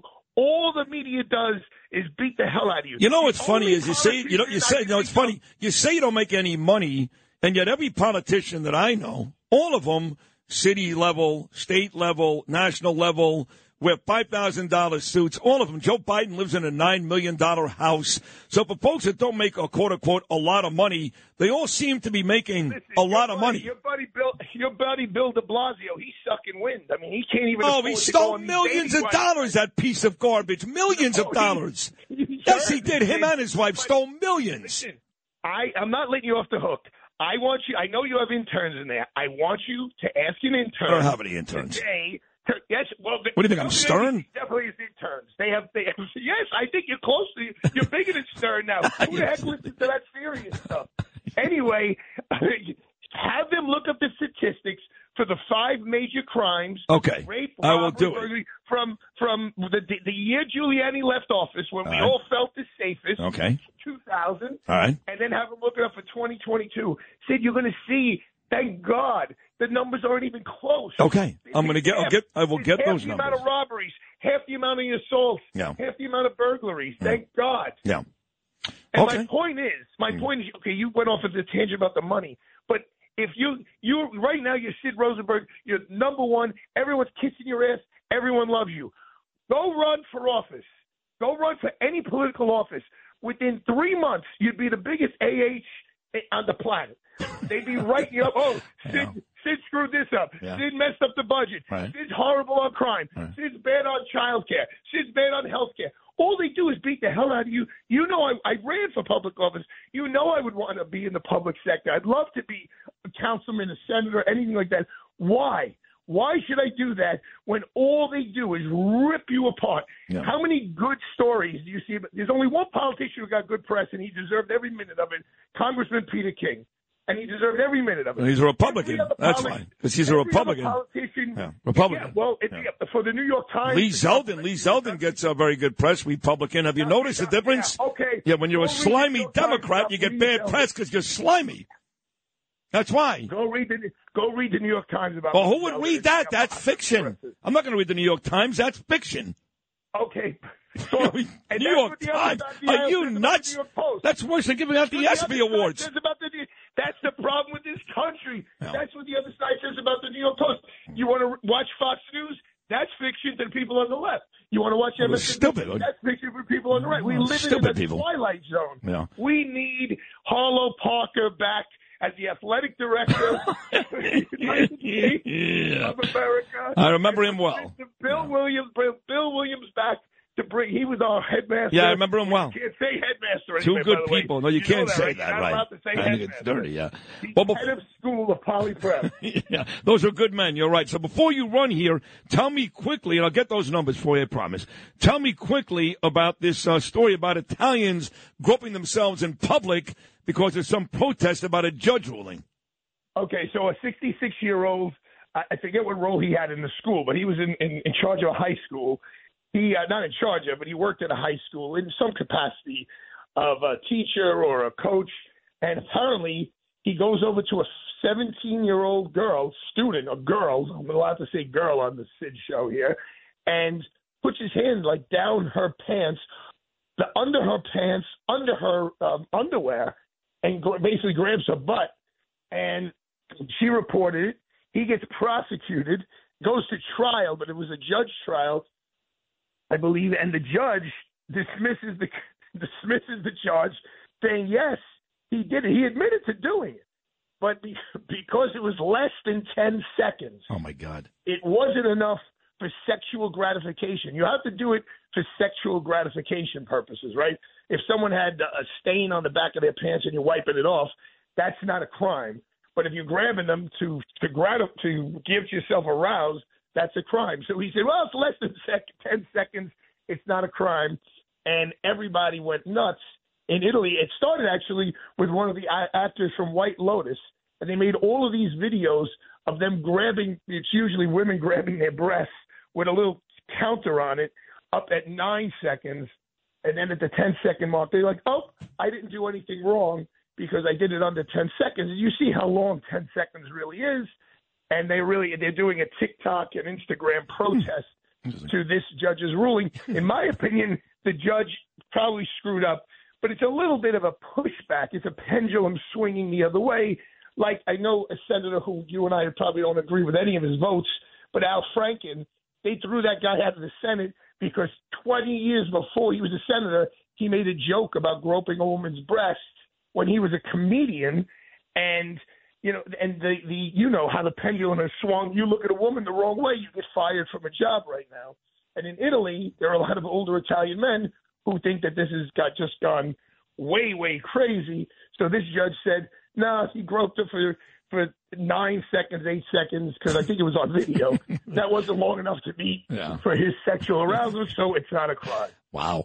Oh, there you have it, folks. Hey, listen, Artie, you just uh, drew the ire of so many people. I'm sure some agree too. That's why you're a great radio guest, and I love you. Plus, you're brilliant and funny and handsome and all that stuff. I was, I was I was up late working on a, a brief last night. Did did Curtis rag on me again? Today, No, he or- did. No, he did not. No, I'm, I'm talking about uh, the folks that text me while you're on, saying Artie's delusional. He's comparing apples and oranges. Artie doesn't get it. Most crimes aren't reported. I, Artie doesn't Oh, get yeah, it. okay. Cops are not. Cops. Well, hold on. Cops are not arresting people anymore. You know all that stuff. You know.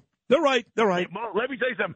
More crimes are reported now than ever. No, not because true. everything's on video. Not true. Cops. Video. Cops are not arresting anybody anymore. That's true too. By the way.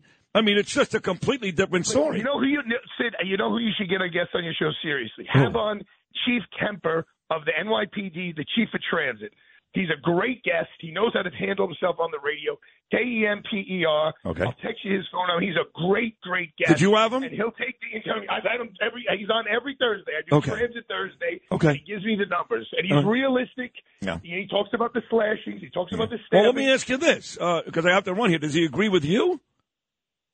Because then he's stupid. I'm not going to bring him on. no, no, no. He'll give you the real numbers. What? There are no. There's no such thing, New York Post Artie. There's no such thing as real numbers anymore. You do realize that, right? Okay. The city He'll- lies. he- Everybody lies. He will tell. Look, he'll tell you. Last year they arrested 11,000 people for jumping the turnstile, Yeah. and so far this year they've arrested for almost 30,000 people for jumping. That's great. I saw fifty thousand do it last week alone. Yeah. We, Sid, we got to be positive. You got to be positive. Ah, listen, I love you. You were great. You were great. I love you. We'll do it again next week. Thank you so much. to the Rockaway Hotel. I want to go to the Rockaway Hotel. okay, we're going to do it, I promise. There he is, folks. Always a great spot. Always a great spot. My dear friend, the great defense attorney, Arthur Aidala. That wraps up two great hours. We're not even close to being done. Come on now. Dov Hikind, Bo Dietl, Bill O'Reilly, all that and more. Keep it right here. Glen Campbell, Rhinestone Cowboy.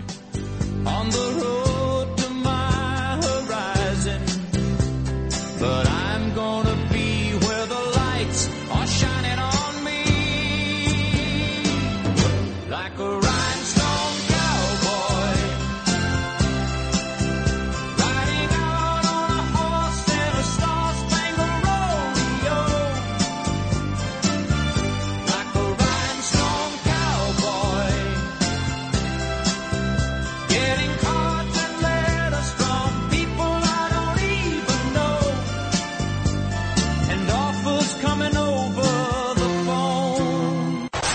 Talk Radio 77 WABC. 77 WABC. This is Sid and Friends in the Morning. No, I get by with a little help from my friends.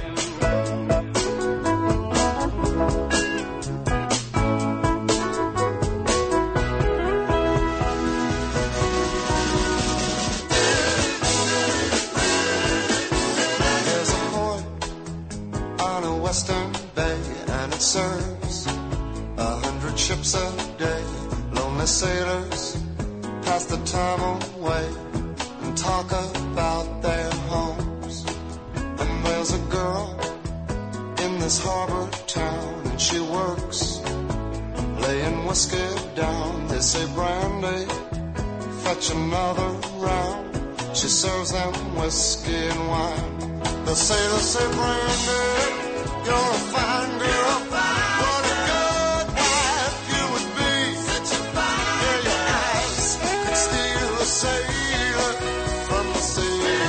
My good buddy Anthony, this is a great song. You know I was on top 100 hits of the 70s on Google at about 5, 5 o'clock this morning. Brandy's a great song. But my buddy Anthony, who owns the garage where I buy a lot of my clothing, I've got two guys. And you know what's funny? They texted me one after another, ironically. It went from Joseph Abboud to Anthony. And Anthony writes, remember, you couldn't play the 45s if you didn't have that little yellow insert. Remember that the little yellow thing? It was like a circle, but and it fit into the middle of the 45 Right. album Or if to put on the record player. Yeah. and they were yellow. Those inserts. Yeah, those are. There's another way though. You could have this. You could have the um, adapter and put that on the turntable. Okay, that I didn't have that. I had You what could have- Anthony's talking about the little yellow insert I Ye- would stick in the middle of the album. That was most of the time. Yeah. But then you could still put it. It, it, didn't have to go on the record. It sat on top of the turntable. Oh, look at you. This silver. See, uh, you're a middle- DJ guy, so you know about that. that yeah, stuff. that they made adjustments to Gotcha. that, but it was the 45s were the big thing. Huge. They were huge. Yeah. And Abboud checks in. He says, uh, Sid, this is why I love you. How do politi- how politicians afford $5,000 suits and multi-million dollar homes when they work for us? Epping thieves. And he wrote the curse word. Joseph Abboud. Oh my God! He's I- furious. That is so unlike him. Well, it's just a joke when I hear about, oh, they, they, they, they work for nothing. That is unbecoming of a male. I know of a fashion designer right now, but he's right. I mean, they're all millionaires. All these, uh, all these politicians who, in their hearts, go out and work for us. They don't work for us. We work for them. Are you nuts? And then, if God forbid you're somewhat critical, oh my God. Ho, ho, ho, ho. Oh my God. Anyway, we've got uh, a couple of more really great guests stopping by today Bill O'Reilly, Bo Dietl, and Dov Hikind. But uh, Arthur bringing up the Adams, talking about crime, and Adams was on with my dear friend Rosanna Scotto yesterday on Channel 5. I love Rosanna. And she gets on Eric Adams pretty good. I got to say, I've seen now the last two times the mayor has stopped by Good Day New York, and Rosanna Scotto does not pussy out. She doesn't. She goes after him pretty good. And he never, ever, ever gives a good answer. What he said yesterday, Audie can talk till he's blue in the face, Carone, anybody who loves Eric. And I love all those guys. I love Frank Carone. I love Anthony Carone. I love Audie Aidala. I love all of them. Eleonora Srugo. They all love Eric. I love all of them. They can talk till they're blue in the face. I have no idea what the F this mayor is talking about. Rosanna Scotto asked him about crime, and here's his answer. This is uh, cut number 12. 41% of New Yorkers say they have never been so on edge about their own safety. Uh, 87 point, 87% of New Yorkers think crime is either a very or somewhat serious problem. Why do New Yorkers feel that way? Well, uh, let's think about it for a moment. How do they start their day? Uh, they start their day Listening to me. The uh, the news, uh, the, the morning papers. They sit down and they see some of the most horrific events that uh, may happen throughout the previous day. Uh, it plays on your psyche. We're clear on that. Uh, but my mission is to move people from what they felt to what they're feeling. I got it. And no one can take away the All right, fact thank you very this much. city So is there you have it right now. I got to move people from what they felt to what they're feeling. Now, with that said, I ask you now, you feel safer? I, a lot safer. a lot since Yeah, I've you wanna explain work. that one? Since I've come into work, I feel safer. Of course. Actually, I even played this for Audie, Alvin Bragg, who's one of the reasons why the city is so unsafe. He wakes up every day trying to put, you know, an old uh, orange-faced white male billionaire, trying to put him in jail while he doesn't care about rapists and murderers and slashers. He's part of the problem. And he admitted yesterday he's his family, he's scared to death when they take the subway. Alvin Bragg, cut number 13. I know the statistics that transit crime is down, but when one of my family members gets on the train, I too get a knot in my stomach. Well, then put these criminals in jail, doofus face. Jeez. You want to fix it? You have the ability to do it. Put some of these people in jail, dummy. So Biden spoke yesterday talking about. Duh! You dummy! He's in Lithuania, this, uh, this president. You know, he's the president. I mean, know that. But, and he's dealing with all these uh, world leaders, talking about a whole bunch of important stuff. You put Biden on stage with these world leaders, and America becomes the biggest embarrassment in the world. In the world. The man cannot complete a sentence. He can't. I mean, Eric, to his credit, the mayor, he completes a sentence. I just don't understand what the hell he's talking about. Just no one Yeah, knows. no, no, I have no idea. No, neither does anybody else. But at least he's able to get the words out. Joe Biden yesterday, in trying to say these four words, maybe five if you want to actually put 32 as two words, but 32 freestanding members. No, oh, he's getting up now. Uh, Justin, please say for me 32 Oh, that's a lot. freestanding members. 32 freestanding members. Thank you, Lewis. Say for me, please. 32 freestanding members. We have 32 freestanding members. Very good. Now listen to the president try to say the same exact thing. Joe Biden, cut number four. Soon NATO will be the 32nd freestanding, have What's free, 30 free, What? 32 freestanding members standing together to defend our people. Come on. Are you serious? One more time. This is Biden in Lithuania trying to say what? 32 freestanding members. Soon NATO will be the 32nd freestanding, have free, 30 free, mm. 32, 32, 33. members standing together Yeah. to defend our people and our territory. Well said. Nicely done. So, uh, They Chris. must feel- they must feel real so, good. I mean, they're sitting there going, this is the guy they voted Yeah. in? Are you nuts? Our country's doomed. Oh, How's my their God. country Still going?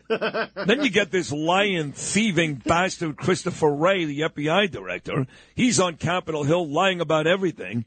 And the MVP yesterday for Sid Rosenberg goes to Florida politician Matt Gaetz. And I got to tell you, Gaetz always is great. Remember last year there was that scandal about him and the underage girl or girls, and it looked like Matt Gaetz was going to be canceled. But, but they never proved anything. Matt Gaetz is an innocent man, and he continues to stand up for the Republicans and Americans. Now, look, don't get me wrong. He's a little wacky. He's in that same class as Marjorie Taylor Greene, Chip Roy, and the rest of them. But yesterday on Capitol Hill, with Christopher Wray, who should be fired and or put in prison, Matt Gaetz was at the very, very top of his game. Don't believe me? Take a listen to number five, Gaetz up against Chris Wray. I'm sitting here with my father. I will make certain that between the man sitting next to me and every person he knows and my ability to forever hold a grudge, that you will regret not following my direction. I am sitting here waiting for the call with my father. Sounds like a shakedown, doesn't it, Director? Uh, I'm not going to get into commenting on that. You, you, you seem deeply uncurious about it, don't you? Almost suspiciously uncurious. Are you protecting the Bidens?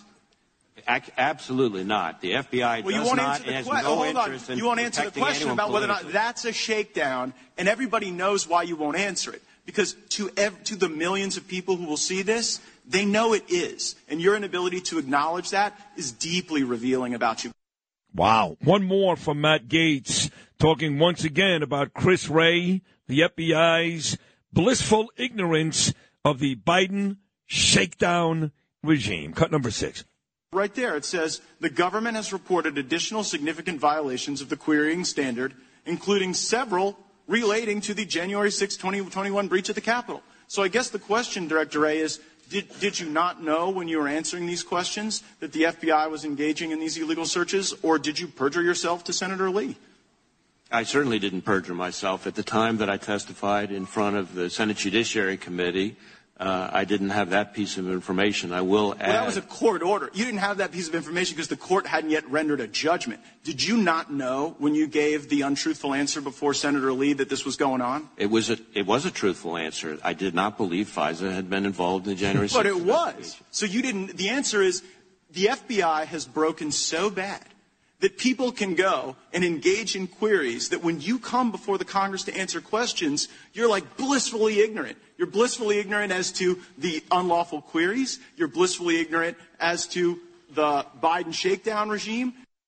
There you have it. Matt Gaetz kicking the living daylights out of Christopher Wray, the FBI director, on Capitol Hill yesterday. All right, lots more to do. Noam's Nuggets, the segment of the week. No segment on WABC at any point, any day gets higher ratings than O'Reilly and Rosenberg, 840 on Thursdays.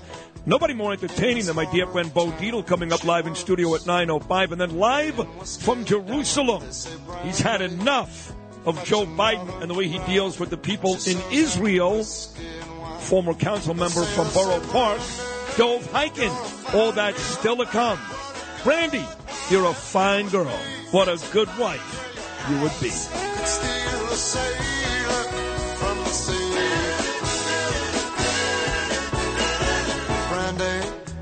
Wears a braided chain made of finest silver from the north of Spain. A locket that bears the name of a man that Brandy loved. He came on a summer's day bringing gifts from far away, but it made it clear he couldn't stay. No harbor was his home. The sailor said, Brandy, you're a fine girl. What a good wife you would be. But my life, my love, and my lady. Talk Radio 77 WABC. This is Sid and Friends in the Morning. 77 WABC. In the beginning, there was the baby photo, and Naomi showed it to everyone. Then there was an internet radio show. Then there was Imus. Then came the book. Then came the other book. Then the TV appearances. Ready, camera one. Then the movie. And action. Then the other movie. And action. Then the big TV show. Right on set. Then the magazine photo shoot. Then, according to Nielsen, the number one news talk morning radio show in New York City. And now, it's official. Sid Rosenberg is famous. I'm famous. Look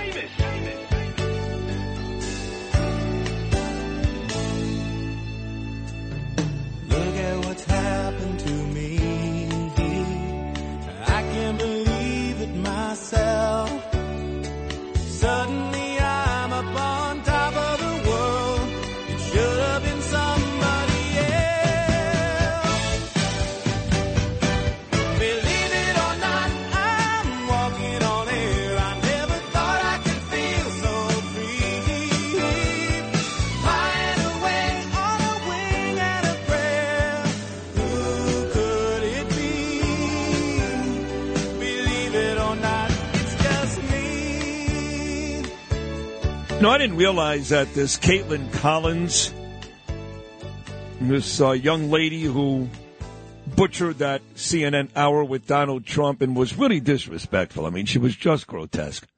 She looked pretty, nice white dress, attractive girl, but the way she treated Trump was disgusting. And that's why Licht should have been fired in the first place. Not because he put Trump on CNN. Actually, they got great ratings. Great. But the way his employee, Collins, handled the president was the epitome of disrespect. And yet this girl, she's just a girl, got a, uh, a promotion. And she went from working on that failed morning show, which gets no ratings, with Don Lemon, that racist, he has already been fired, and uh, Poppy, to her own show at 9 p.m. And I believe her show at 9 p.m. came dead last. In fact, the business report in today's New York Post reads Kate, the not so great in debut, finished in dead last. No surprise.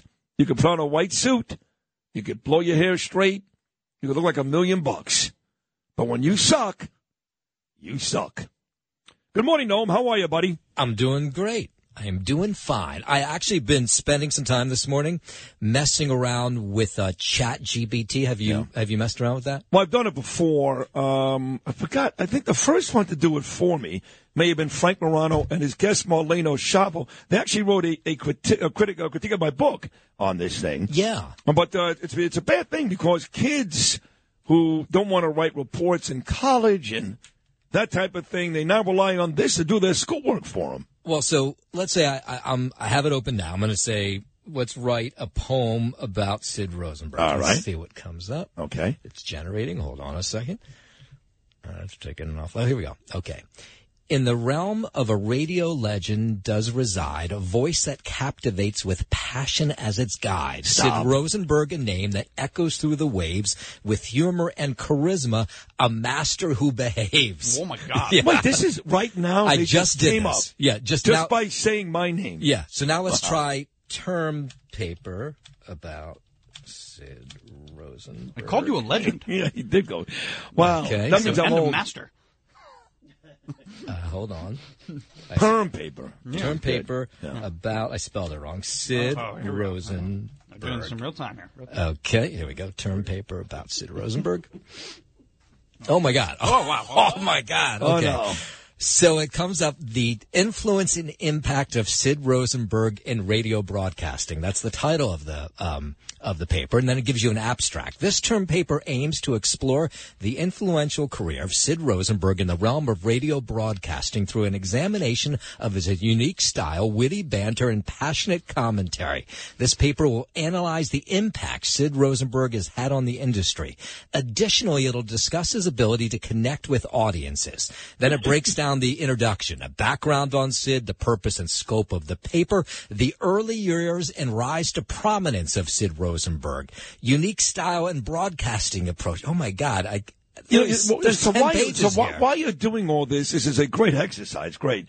And while it's very flattering, it really is very flattering and humbling. I got to tell you, it borders on terrifying. Well, that you could put my name, just say my name, and now you've been provided with reams and reams of not just information, but creativity. Yeah. That's scary. Well, let's see how creative it can get because here's the fear. The fear is is that AI is going to take everybody's job. Right. And that could be true potentially in radio, right? So could they do a Sid Rosenberg show without Sid Rosenberg? Oh, of course could, not. So I'm going to type in Uh, type it in. Sid um, because Lou is the guy you talk to most of the time. So I'm going to say Sid and Lou have a conversation This is great. About Mayor Adams. Okay. Okay. This is once again, what is this called now? Okay, so hold on. I'm going to bring Chat the script. GBT? Hold on. I'm going to bring the script into you. One second. All right. What is the name of this again? Uh, Chat GBT. Hold on. a. Chat GBT. okay. hold on a second. All right. He's actually bringing the script into me. No. GPT. GPT. GPT. P is in Peter. All right. Yes, P is in Peter. It says Sid Rosenberg. This is your script. Do you have your script, Lewis? This comes from Chat GPT. Oh my God! Here we go. With Bill O'Reilly and Bo Dietl and Dov Hikind coming up next. Okay, All he so- did was type in our names, right? I, I typed in your names and I said, have a conversation because I figure you talk, you make fun of Mayor Adams. So I said, have a conversation where you're making fun of Mayor Adams, Lou Ruffino, and Sid Rosenberg. That's all I typed in. And there's, here's the script that came up. All right. So if you want to try it, go for it. Good morning, New York. You're listening to WABC, where the voices of the people are heard. And speaking of voices, we've got Lou Rapino in the studio with me, and we've got something to get off our chest today. Lou, can you believe this new Mayor Adams? Oh, Sid, don't get me started on Mayor Adams. It's like having a walking snooze button in City Hall. I, mean, I mean, I've seen garden gnomes with more charisma. You're not kidding, Lou. I've seen mayonnaise sandwiches with more flavor than this guy. I thought being the mayor meant being a leader, not a sleep-inducing bedtime story. Exactly. I mean, I'm not asking for a comedian in City Hall, but a little personality wouldn't hurt. Mayor Adams. Mayor Adams is so boring, he could make watching paint dry seem like a thrill ride. You know, Lou, I've seen traffic cones with more exciting plans for the city. I bet if you put Mayor Adams in charge of a birthday party, he'd find a way to make it as exciting as a root canal. I can already picture it, Sid. Mayor Adams cutting the birthday cake with all the enthusiasm of a sloth on Ambien. and don't even get me started on his speeches. I, s- I swear I've seen snails move faster. You know what it is, Lou? It's like he's trying to bore us into submission, you know. Maybe he thinks if he talks slow enough, we'll all forget our complaints and just fall asleep. I mean, I've tried counting sheep, but listening to Mayor Adams is a guaranteed cure for insomnia. Yeah, you, you hit the nail on the head, Sid. And it's not just his lack of charisma, it's his policies, too. It's like he's trying to turn New York into the city that never does anything interesting.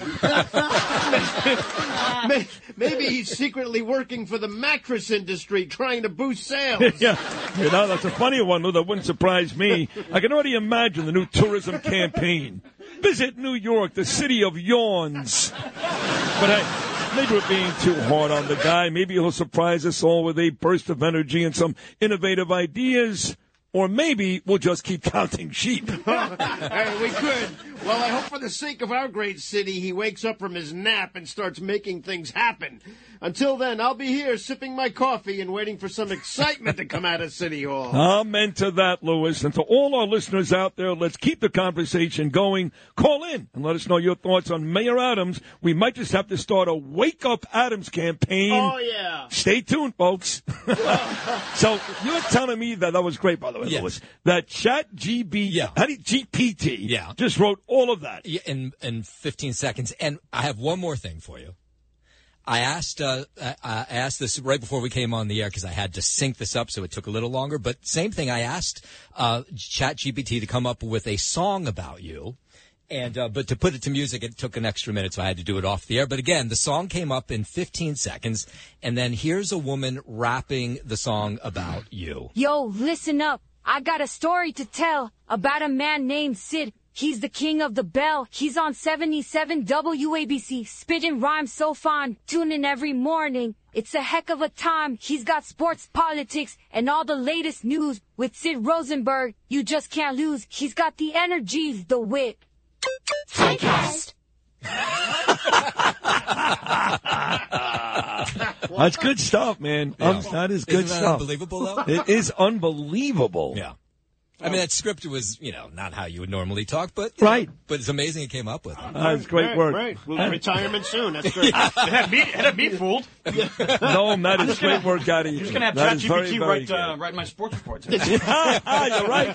And they can do them too while they're at it. Uh, we got uh, three great guests in a row about to come your way. Bill O'Reilly, Bill O'Reilly, Bo Dietl, and Dov Hikind all set to stop by. Sid and Friends in the morning. 77 WABC.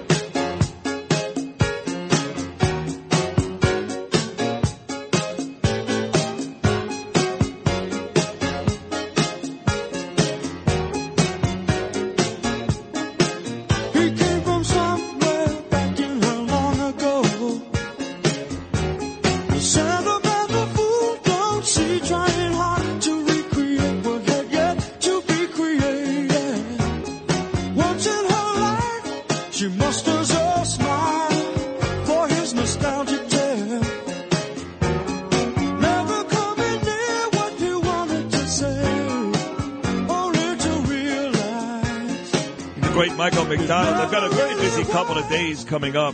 Tonight, I'm going to Rao's with uh, Bo. Bo will be live in studio coming up in about 20 minutes, as he is every Thursday at 9.05. Then uh, tomorrow, I'll be back at the ballpark, Maimonides Ballpark in Brooklyn, where the Brooklyn Cyclones play. They're the single A affiliate of the Mets. We do this every year. We honor FDNY firefighters that we lost last year. In fact, last year my son Gabriel threw out the first pitch with Peter King. So I'm back in Brooklyn honoring firefighters tomorrow. And then Saturday, I'm really excited about this. Citi Field, Mets and Dodgers. Once again, my great friend Bill O'Reilly invited me and my son, and I believe Laura too, Curran, to the game on Saturday. And that brings me to this. He was, he still is, he'll always be the best in this business, whether it's 9 p.m. weeknights right here on WABC or his own website, which is great. Great. BillO'Reilly.com. The interviews, the TV shows, the columns, his morning message. Read that every day. And of course, the Killing series with Killing the Witches coming up next in a long line of hit books. Here he is, my good buddy Bill O'Reilly. Good morning, Bill. How are you, pal? Now, do you have your costume, the Sisters of Perpetual Indulgence, ready I, to go? told, I told Gabe all about that. He's Yeah, like, I'm not going to make Gabe wear one, but you and I have to go uh, in the nun habit to taunt the Dodgers. Yes, yes. Um, you know, over this insane uh, thing that they had out in, on the West Coast. So we're looking forward to uh, Saturday night with the Mets. We're putting them on notice that we uh, expect a much better performance in the second half of the year. I know we expect that. I had uh, my friend Joe Benigno, WFAN legend, on yesterday. And while we expect that, I said, is that a fair expectation based upon the players we've gotten, some of our aging and banged up pitchers? And he said, yeah, it may be. He says he doesn't think the Mets going to make a real run of it in the second half. I don't know. I mean, um, but I'm a kind of guy who, for my whole life, when somebody pays me, I do whatever I can to make the endeavor successful. Whatever I can do, I just bust my butt. Right. That's what I expect to see on that field. Let me ask you this. What if Joe, this is of course a ridiculous hypothetical, but what if Joe Biden paid you, Bill O'Reilly, to make him and his administration look like they're doing a good job? Could you pull that off? No. no. I was on News Nation with Chris Cuomo last night, and I demanded that Cuomo take over the White House press corps from Jean Pierre. He'd be better. He would. He, would. would. And he's no, Because by the way, he's no, he's no Mensa either, but he'd be better than her. Well, no, that's not fair. I mean, Cuomo's a smart guy. He's an, he's an Oh, attorney, God. but he doesn't want to know. See, the Biden supporters now don't want to know about their guy. And Trump is the same thing. You know, the MAGA people, they don't want to hear it. They love him. They love Trump. They don't want to hear anything bad. It's exactly the same for Biden. But not everybody is one of those two categories. There, I think the majority of Americans now are getting pretty angry about the state of their country. So let me just segue into something that disturbed me, annoyed me yesterday. This Christopher Wray guy.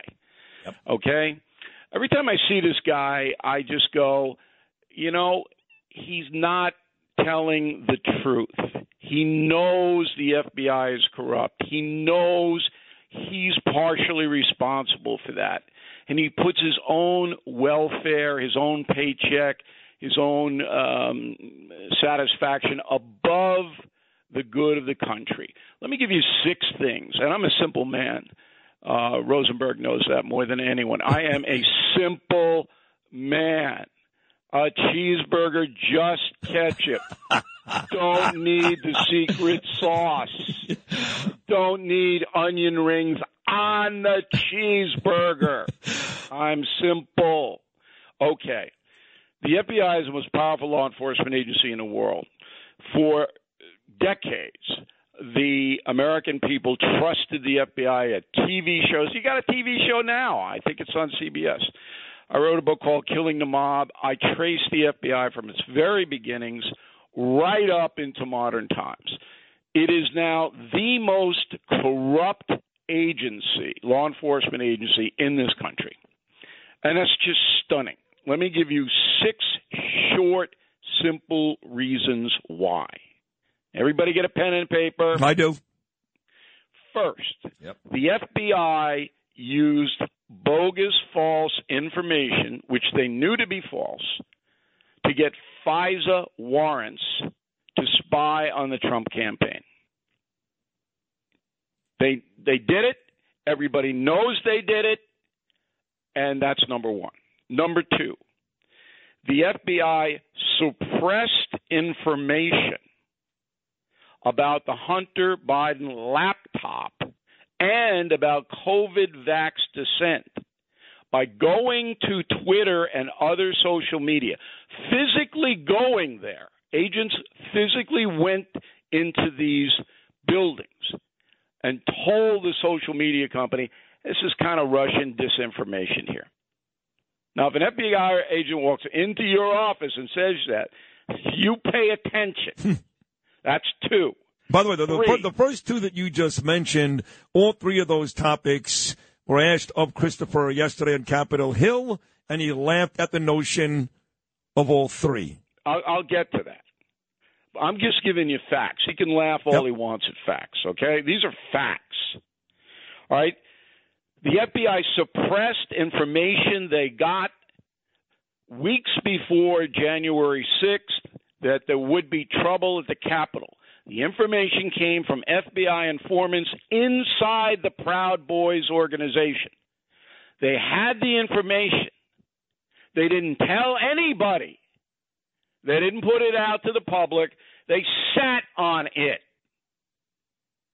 Fact. Four. The FBI suppressed allegations from another informer that then Vice President Joe Biden took money from Hunter and his brother Joe, Jim, I should say, from foreign concerns. The FBI memorialized that in a memorandum, and then when Congress asked to see it, Wray wouldn't turn it over until they threatened him with contempt of Congress, and he still hasn't turned it over. He showed it to them. And finally, in the George Floyd riots, the FBI stood down. They didn't bring prosecutions against any of the Antifa that crossed state lines and the Black Lives Matter that crossed state lines to foment riots. Not one. Okay? You need any more about the corrupt FBI? I mean, Does uh, anybody need any more? That is that is a scary litany.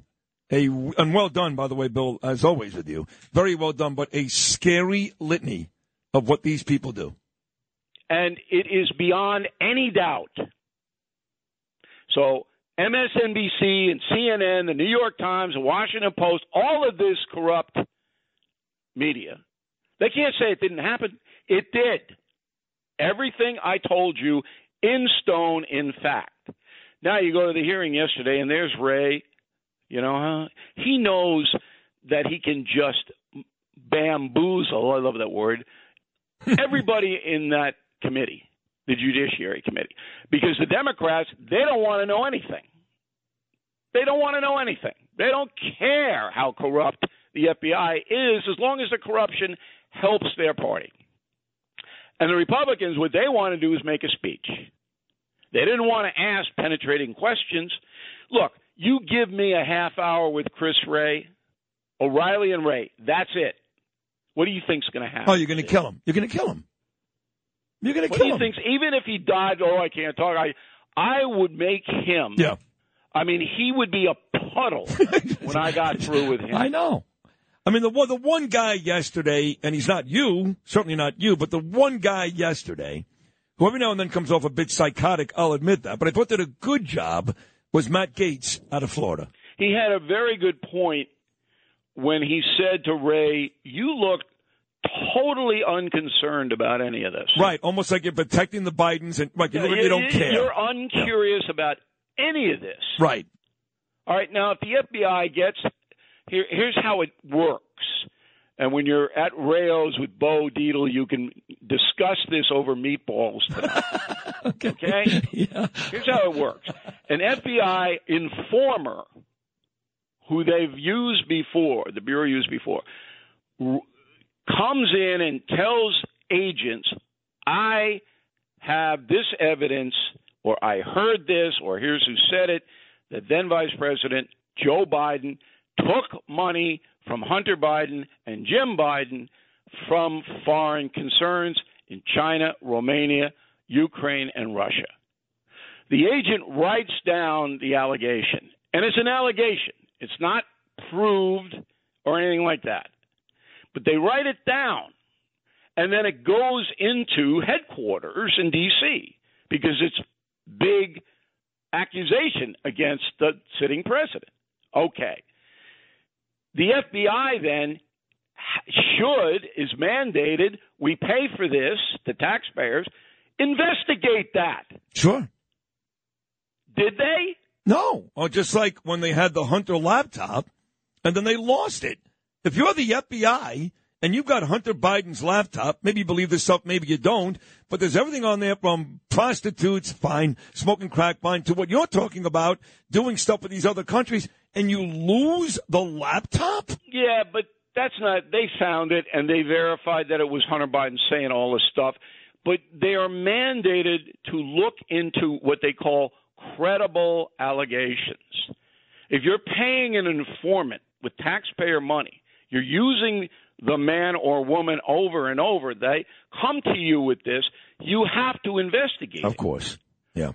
But it isn't being investigated.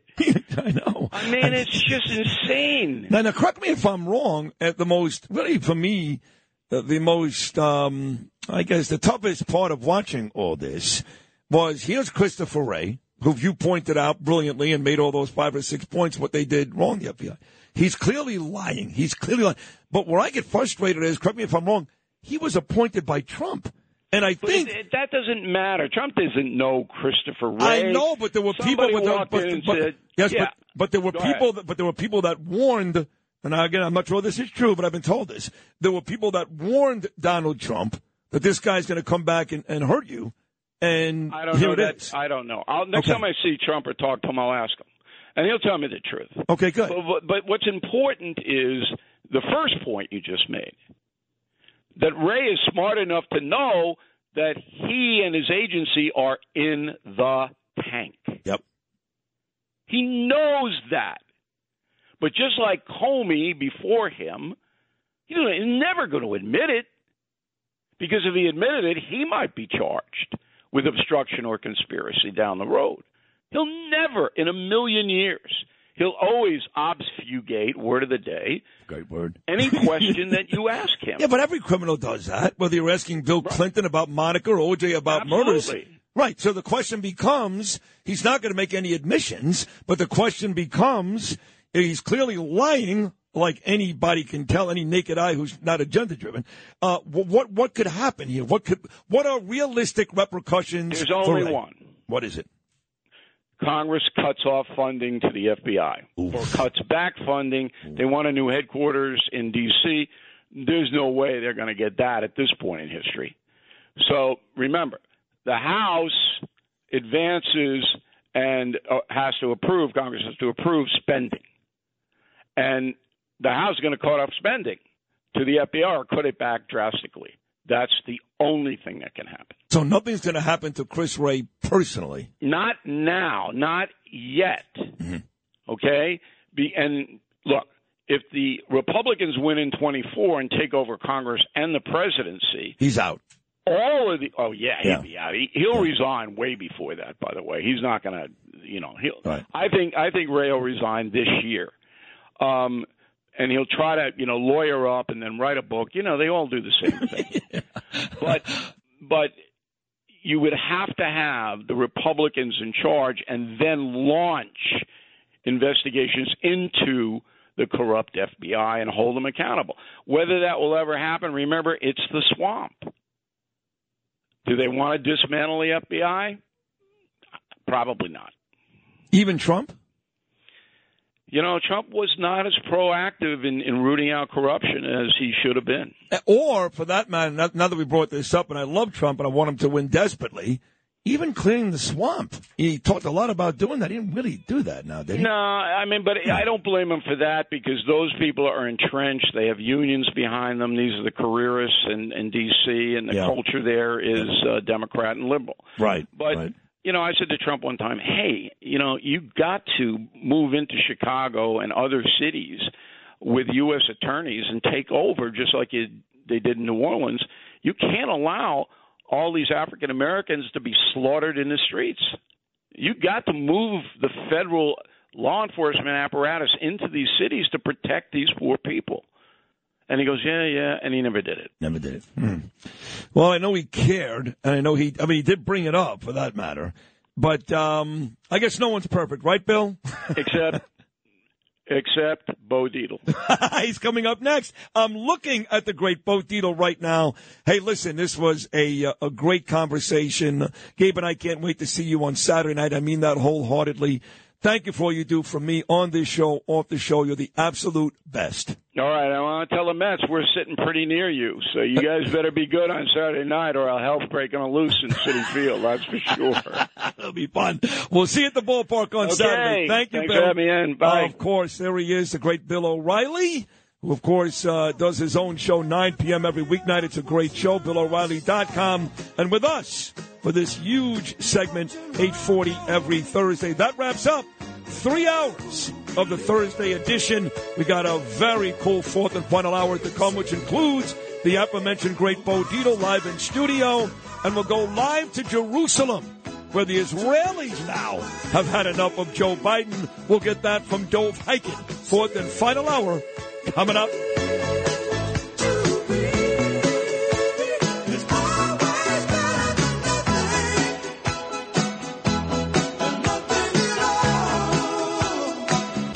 Radio 77 WABC. Sid and Friends in the morning. 77 WABC.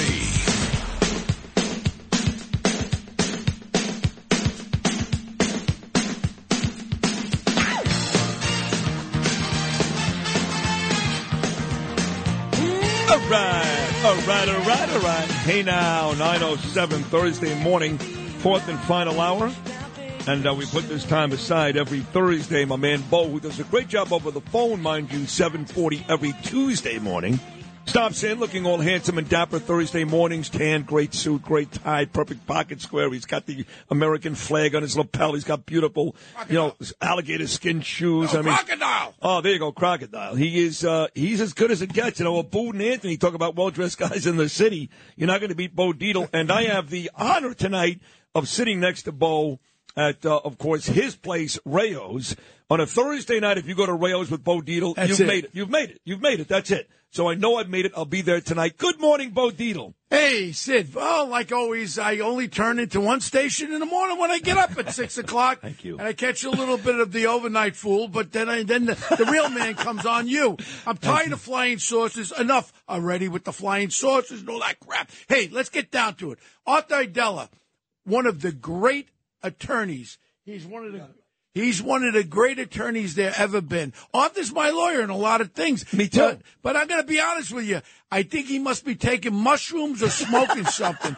All of a sudden, he's got the ballsitation to come on here and talk about that crime is down and non-existent. I, I mean, it, it's, Well, no, it's well, tell me this, because you, you, and again, I know that, uh, but bring this up right off the bat before we get to Artie, and that is your amazing podcast that you do every week. Oh yeah, you don't want to know something? Everybody should turn to Bo Dietl's true crime story. Yesterday, I talked about the uh, sewerage where New York City's going. That's Bo Dietl. You guys can go on a Bo Dietl's true crime podcast. It's a great, it's a great podcast. You, you do talk about crime. So you were a cop during the time uh-huh. when, when Audie says it was worse than 70s, 80s. And my contention is some of the numbers may have been as high or higher. But in my lifetime, if God's good to me, I'll be 57 in April. Nothing's worse than right now. You were a cop. You fought it. You tell Yeah, me. Yeah, you know what, Arthur? With all due respect, I was there. You weren't there. You were sucking on your thumb, Arthur. I was there during the turbulent 70s and 80s. Yes, we had 2,000 murders in New York City, and a lot of them have been distinguished because they got whacked. Some of these bad guys, these gang members, I went after the Savage Skulls, the Seven Immortals. They were shooting everybody. Why there's less murders? Because they got murdered, the most of them. But the difference, Arthur, let me bring you to the life stream of reality. Back then, I was a decoy.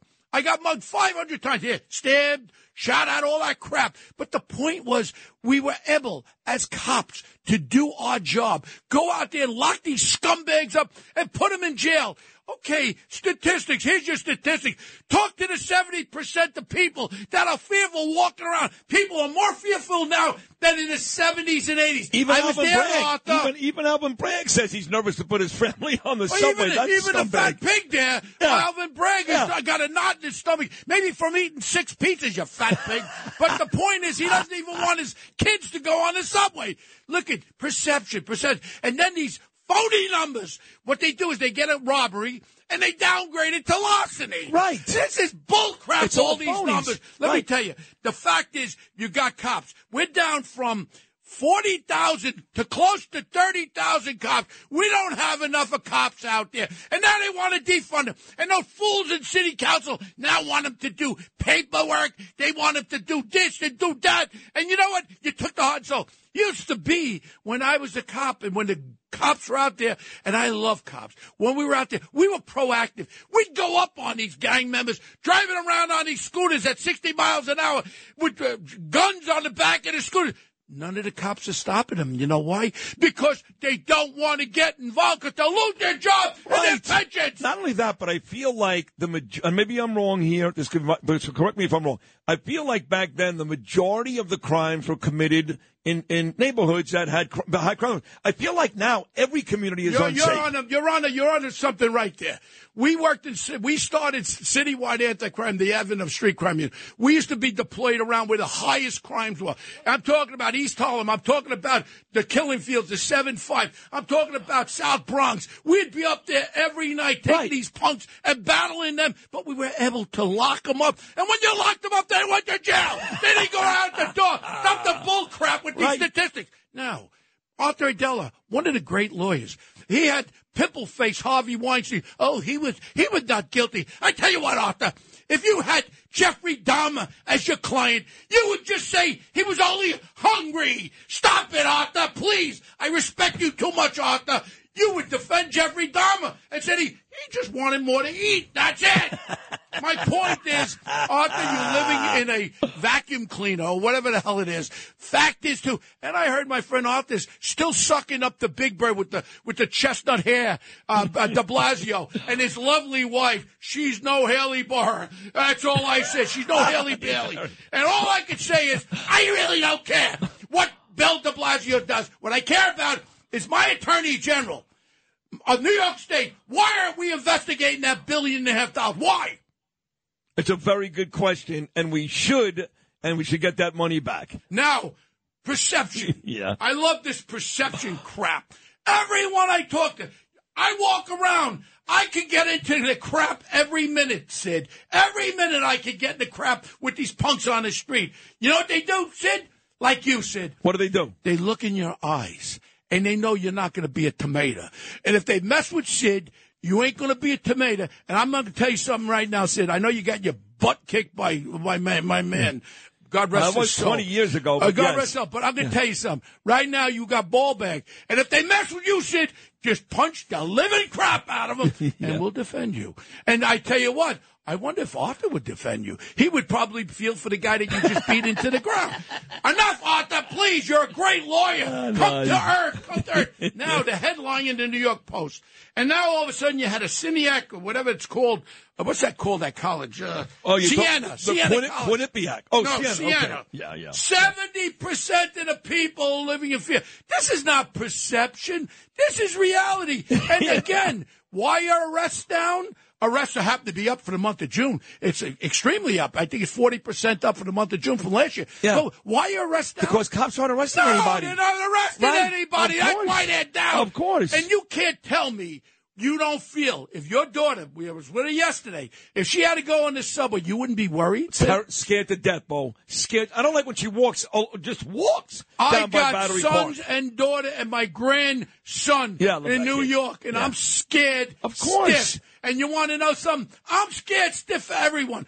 Thank God I'm able to still carry a gun. But everybody out there doesn't have a gun. And the bad guys look in your eyes and they go, this guy in the suit, this old man, maybe he's going to be uh, popcorn. Then I look him in the eye and they read your eyes Mm-hmm. and they know this ain't going down easy. Because if I'm going down, I'm taking him out with me. Okay?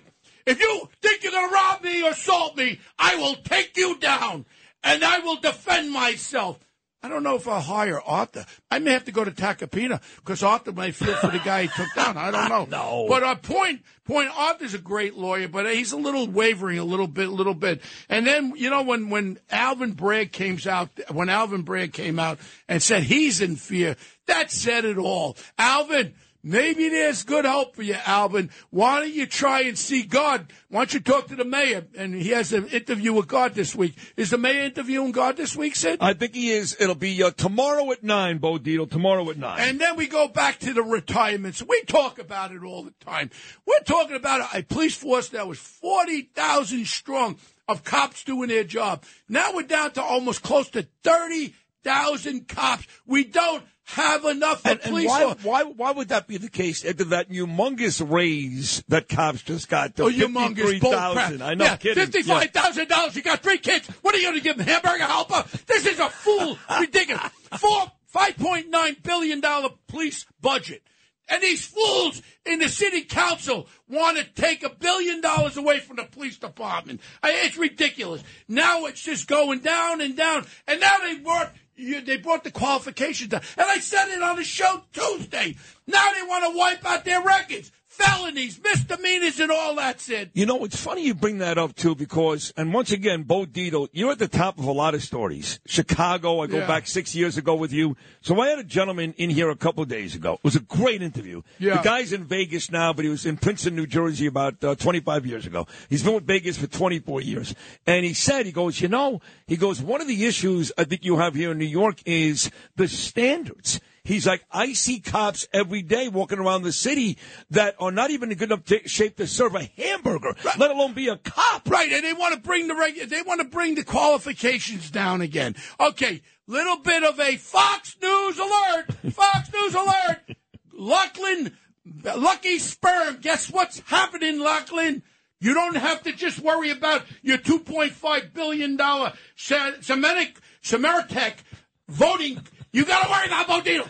I just hired two lawyers. We're filing a lawsuit. I, I got two lawyers for defamation and slander. I'm a Chinese spy, you Yes, you punk. are. Yes. The only Chinese I have, and I won't eat it anymore. I won't eat Chinese food anymore. And you little punk put me in as a headline. All garbage. You can't do that to me. So everybody says, you're taking on this giant. He's a lucky sperm punk. And you know what? You can end this. And, you know, we can't even fire him. They can't fire him because Daddy controls the board of directors. But here's how we get to News Corp. All our listeners, take that stock down faster than Conchita Rivera. Take it down. Sell your stock in News Corp because I'm keep coming. Okay? You know, about our good friend Geraldo Rivera is going to be on this show tomorrow, coming up at eight forty. Yeah, well, I know you you, know- just uh, partied with him last weekend. Yeah, I was with him last weekend. Yeah. But the reality is, you know what the whole story with these lawsuits are? He's the culprit. He's the one on the emails, on the text messages.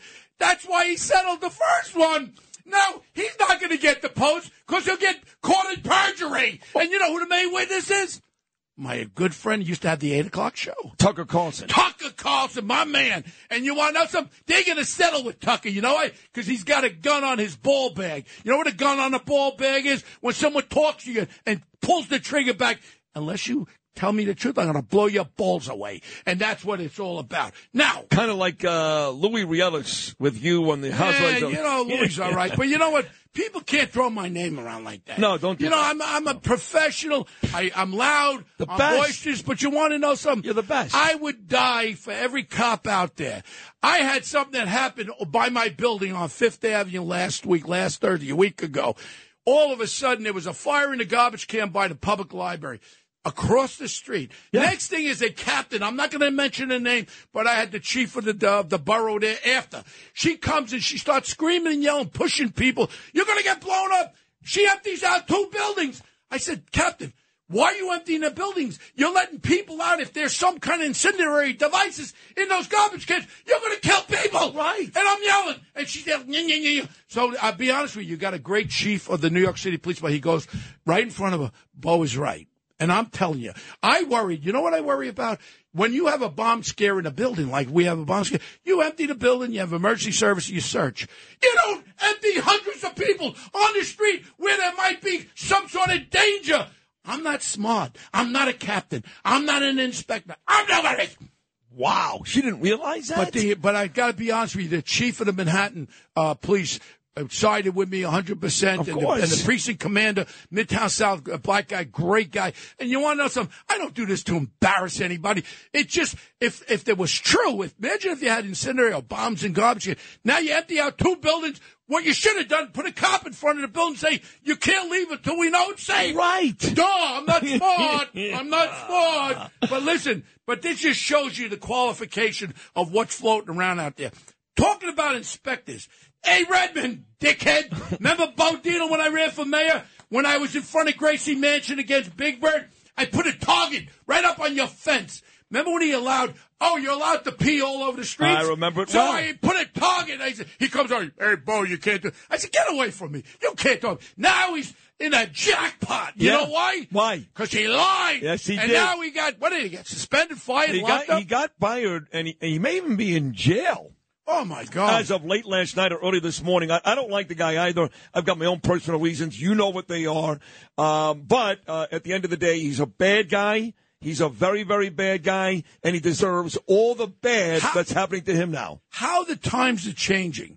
My friend 50 Cent, who used to be a gangbanger, tough guy, probably killed guys that got away Well, with of course. Sorry, uh, 50, I ain't got no inside information, but I know you were good with the old, uh, with the old 9 millimeter. Okay. Yeah. He actually came out because he's become a person that has reached the epitome of intelligence Yeah, he's right good. now. He's good. I like, I like he actually, you know, our uh, mutual friend who was in Gravesend with us, Christopher Mormondo, Yeah. did a long uh, TV show on Channel well, 7 with well, 50 I Cent. like 50 Cent. You know Yeah. what? I always say people can be cured, and he's cured. And he actually came out and said, what's happening in L.A. is the end of Los Angeles as we know it. Done. And when you get a guy like, when he says no bail in L.A. means that L.A.'s going down. We got that going on in New York. When do we turn this around? And I keep praying every day. I text our mayor. I text Phil Banks, please, let's start it in New York with the gun violence. That could be the tip of the iceberg. And when I listened to O'Reilly, that was on your show before, you know what? I think that was the greatest interview of Bill O'Reilly. He nailed every aspect about in 2020 when they had people with the Proud Boys, when they had people in there Yes. knowing there was going to be a problem in the Capitol. Yes. Every aspect about the FBI. I, I, can't say He listed all six of them. Chiseled, Yeah. chiseled, yeah. And chiseled, uh, uh, taking information about Trump, about this fake dossier, and it was all brought up, and he hit the nail on the head. O'Reilly, you're one smart mother and if you want to come to Rao's tonight, I may have a seat thi- for I think, I think he wanted to come. He's like, well, well, you, you, you, you, Bo. You, you guys talk- invite, you invite him up I will. if you want I- to. I do. I- and I'm going to tell you something. That was the best segment. O'Reilly is a very smart man. Yes, he I is. wish I was as smart as You Bill are smart. You but are I, smart. No, I have a doctorate. You know where my doctorate's from? Doctor of the streets. Thank you. And those are the smartest people I know. Because I couldn't go to college. All I wanted to be was a gym teacher. I had to work as a, a laborer and then an on iron work on the Paul, World Trade you Center. built the damn World I, Trade Center. I had no money to go to college. So you know what I did? I worked hard every day. And I wish I had the intelligence of college and all that stuff. But yeah, then again, I think my intelligence smacked into my brain through my experiences. Of course. You can't go to school for No, life experience. no. And this other new chat crap, they ain't going to tell you nothing. Experience you cannot buy, Sid. I I'll agree. take a person with experience over 18 PhDs. Me too. Me It's all what it's all about.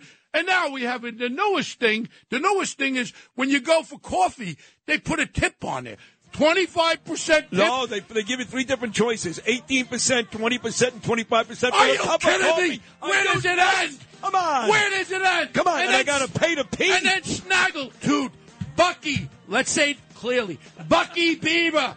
Bucky Beaver. Snaggletooth Hochul. She's blaming everything on uh, Airhead Como oh, for the bail reform. Hey, you're the governor now. Find your ball bag there. Snaggletooth. Again, slowly. Bucky Beaver. Let's not misconstrue what I'm saying, okay? And all I know is we started in Chicago. 25,000 to every black person in Chicago. This is what we're doing right now. And what's that called? Reparation? Yeah. Where's my reparation for my uncle who got killed in a tunnel building the uh, East River Tunnel, the Midtown Tunnel? He got suffocated under there and he died at an early age. Where's the reparations there for the Italians? What about my Jewish friends? What about my Hispanic friends? What about everybody? Stop this nonsense. Let's turn this country back around. Please, God. Please, God. Please. And Eric Adams, you are um, our mayor. Please, Eric. You look sharp. You look good. We got to do something. And you could be the king of this country. All we do is start New York with this federal law where we sent convicted felons who got loaded guns away federally for 10 to 15 years. This will go across this country, and you will be the hero. And you know what? I would be in there pulling that lever when you run for president, okay? But you got to clean this mess up first. Ah.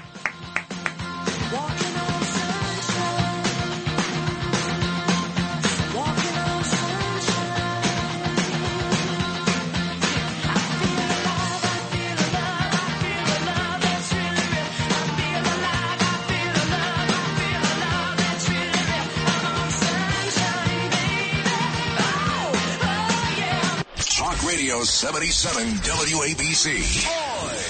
This is Sid and Friends in the Morning. 77 WABC.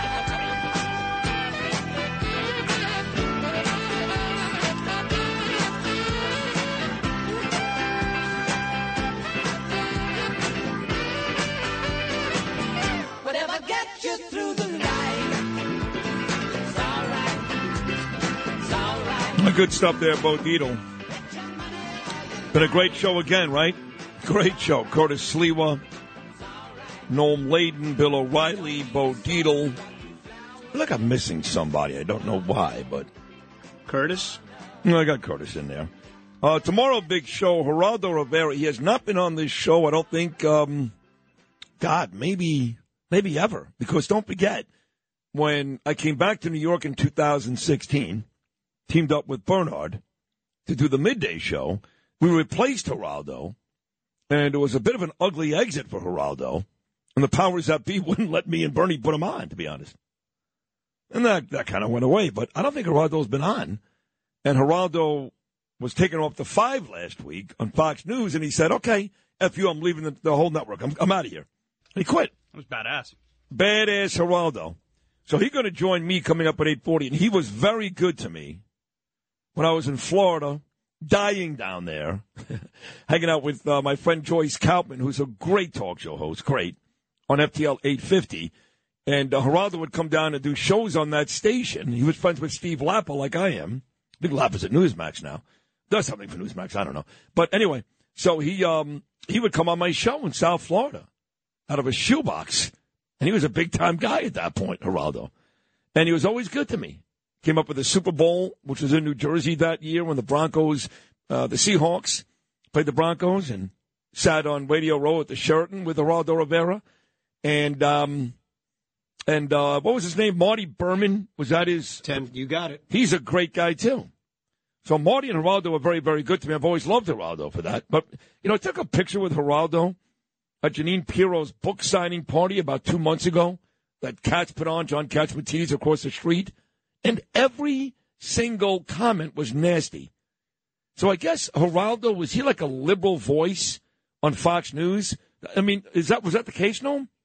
That's why he was brought in as sort of the liberal voice. So he's I didn't know he's a registered Republican, but Oh, I know he was he was a big Obama guy, and then remember, you know, the, the day in Paris when ISIS was killing people everywhere. Right. His daughter was at the soccer. Yeah, game. she was. And then all of a sudden, he wasn't so big on Obama anymore. You know, Obama would always he would beg for forgiveness for the for basically for Muslims and terrorists and tell you not to get angry. And all of a sudden, Geraldo wasn't so high on Obama after that because his daughter was missing for a couple of hours. But he really was that guy, I guess, huh? Yeah. On Fox News. You know, he's a he's an interesting guy because people see him as an ultra liberal from his early days, Eyewitness News. But um, you know, he's a member of the NRA. Right. Uh, he's voted Republican, but he's definitely middle of the road. Okay, because the comments are very nasty, but he's going to come on tomorrow.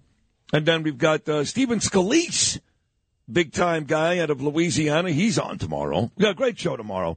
But I want to go to Jerusalem right now because standing by is a man that distinguished himself as one of our great local politicians, four decades as an assemblyman there in uh, Borough Park. And I call him the king of the Jews because he is. Anytime there's an injustice, the first guy to yell and scream is my dear friend Dov Hikind, and he's in Jerusalem now, and he's upset with the president again, this time for getting involved, getting involved in the Israeli government, I believe. Let's get the lowdown live from Jerusalem from my friend Dov Hikind. Good morning, Dov. Good morning, Sid. Uh, thank you. Well, should Uh, I say should- Jerusalem? Yeah, should I say Yeah. should I say Boker Tov? Yeah, well, here it's in the afternoon. okay. Uh, here it's uh, 25 after 4. Beautiful, beautiful day. Beautiful breeze, sun out, blue sky, like gorgeous, unbelievable. But uh, I got to tell you, I don't know, the Biden administration, they don't have enough on their plate. They're busy teaching Israel how to be a democratic country, as if Israel needs that education. It's unbelievable. Uh, you know, you've had demonstrations here by literally tens of thousands of people. You know, they they're against uh, what the government wants to do in terms of judicial reform. Fine, that's okay. You can demonstrate. You can rally day and night. Don't stop. Uh, but the American government is telling the Israeli government, uh, you got to respect democracy. People have a right to express themselves. Sid, that's exactly what everyone is doing in this country to the point where the lives of the overwhelming majority of people in this country is being disrupted. You know, when I got to Israel just a short time ago, we couldn't get out of the airport, Sid. I, you know, we couldn't get a taxi to take us out of the airport because the streets were clogged with demonstrators. Now they had a right to demonstrate. Did they have a right to close the airport at Ben Gurion so people couldn't catch flights and people arriving couldn't get to their destinations? I mean, would the Biden administration support the closing of major highways in Washington, New York, and other places so that demonstrators like Black Lives Matter, right? I Right. mean, would they would that be okay? Would it be okay to close the airport in Washington and Kennedy Airport in New York? Because we gotta let the demonstrators express themselves. What the Biden administration is doing is so freaking outrageous. It is so outrageous. There's nothing but democracy in this country. They had elections. And as we know, there are consequences, whether it's Trump getting elected or Biden getting elected. And, uh, you know, the Netanyahu government wants to make some changes. People, a lot of people are against it. Demonstrate, rally, but don't disrupt everyone's life. I'm just a little confused uh, in that, you know, when we had our demonstrations and rallies here, for example, after the George Floyd murder, going back to the summer of 2020, they were violent. You know, much more violent than anything that happened on January 6th, by the way, much more violent. Burning down police stations, which is, uh, the, that's the real, uh, that's the real crime there that they, they claim was January 6th was the crime. Uh, people getting murdered, people getting punched in the face, cops getting spit at. That was the whole summer of 2020. You're not experiencing any of that in Israel, are you? Absolutely not. Absolutely not. I mean, those demonstrations, the things happening in New York, as you are describing, uh, how many countries have lectured the United States in terms of American democracy? How many countries? The French, the British, Israel? Did Israel lecture the U.S. on how to uh, how to be a democratic nation and respect its citizens? I mean, this is so one sided, but it's part of a larger picture, Sid. It has a lot to do with the political left in Israel that uh, the Democratic Party in New York really relates to. And it's really meant to undermine the Netanyahu administration. I mean, you see the articles by Thomas Friedman that America is reassessing its policy towards Israel. The beautiful thing is, Sid, it is a beautiful, as Trump says, it's a perfect, beautiful democracy here in Israel. And how do I know that? Look at the tens of thousands of people demonstrating. Just a couple of days ago, they closed down the airport, for God's sake. That's not okay to close the airport. Yeah, you can demonstrate, but you can't close major highways. If the FDR in New York was closed down, would the police say, you know, they have a right to demonstrate No, on so the FDR? so uh, so was it the so it was the Democratic wing of the Israeli government that decided to shut all this down? Is that what you're saying? Well, they are working with this group.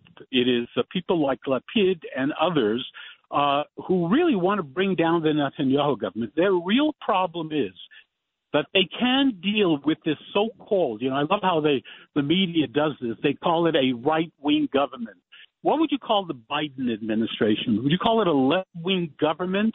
Since the radicals in the Democratic Party control the policies that control Biden, but that's really what it is all about. You know, the the Parliament, the Knesset today is an overwhelming majority of people from the political right. Guess what? Sid? They had elections. Right. The people voted. I know, Isn't it beautiful? and and I remember, you know, when uh, Trump was running, and even when he was president, and the media talked about how David Dukes loves him. He's an anti-Semite. By the way, his daughter, his favorite child, is married to an Orthodox Jew, and he's been to the to shul on the high holy days, Donald Trump. He did more for Israel in his first year in office than the six presidents combined prior. It's ridiculous to even say that even in jest.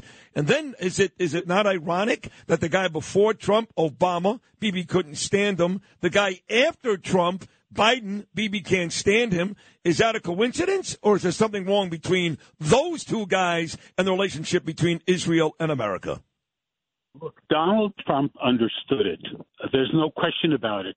Uh, Donald Trump wasn't better than just a couple of presidents prior to him. He was by far the best president in terms of the relationship to Israel since any president since 1948. I mean, I've said it many times. There's no one who comes in number two or number three. Donald Trump is number one, number one, number one. No question about it. And I got to tell you, uh, Sid, at times like this, I miss the Republicans, and I even miss Donald Trump. Sure. When you see the Biden administration consumed with, they want to educate Israel on democracy. Give me a freaking Right, break. I couldn't, I couldn't get to Jerusalem from the airport, for God's sake. oh my God. Well, that does go into this uh, this whole bowl of wax, which was introduced to me by my friend Curtis Sliwa. He's on this show every weekday, as you know, Dov, at 7.05, and he loves you desperately. And he said to me, he said, you know, about two weeks ago, he said, this story's not getting a lot of press, but Dov Hikind, who's been a registered Democrat his whole life and won many elections in Brooklyn as a registered Democrat, has switched parties.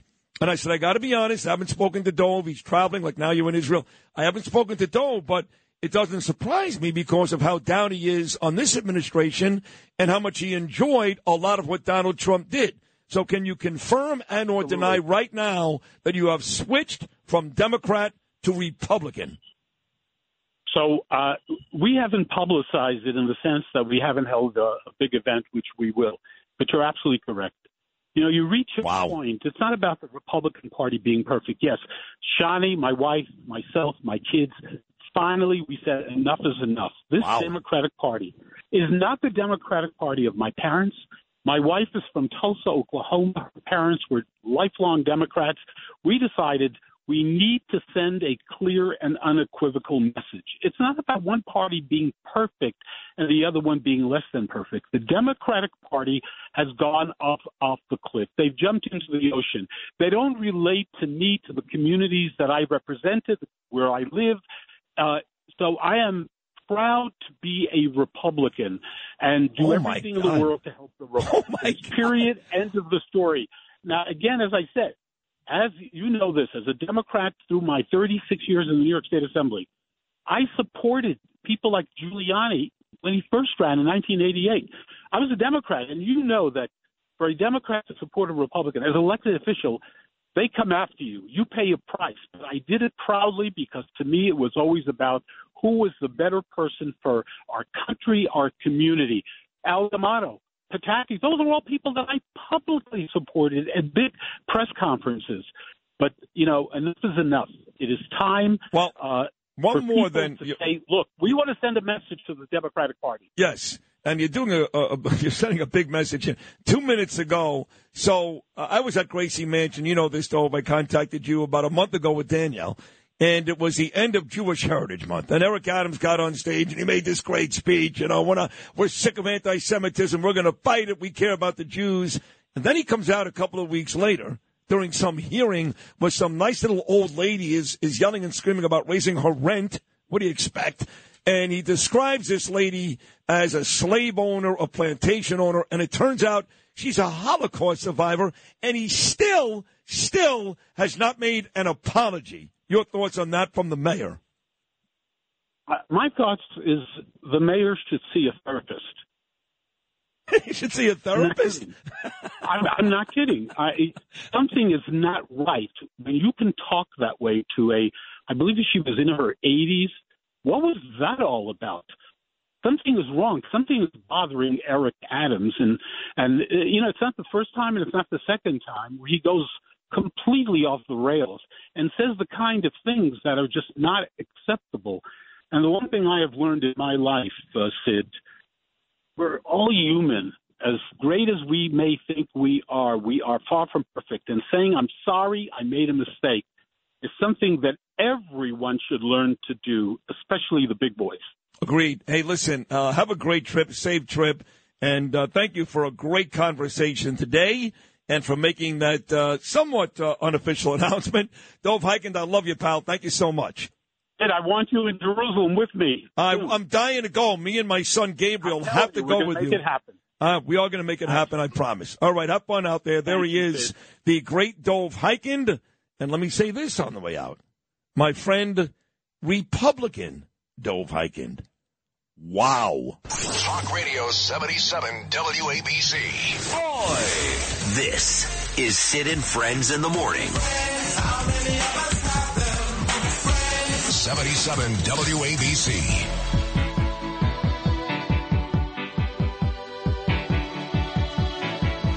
The heart is a balloon, shoots up through the stony ground. There's no room, no space to rent in this town. You're out of luck. And the reason that you had to care, the traffic is stuck. And you're not moving anywhere. You thought you found a friend to take you out of this place. Someone you can lend a hand in return for grace. It's a beautiful day. Got a nice text back from number 73, about to be a Hall of Famer, Joe Klecko.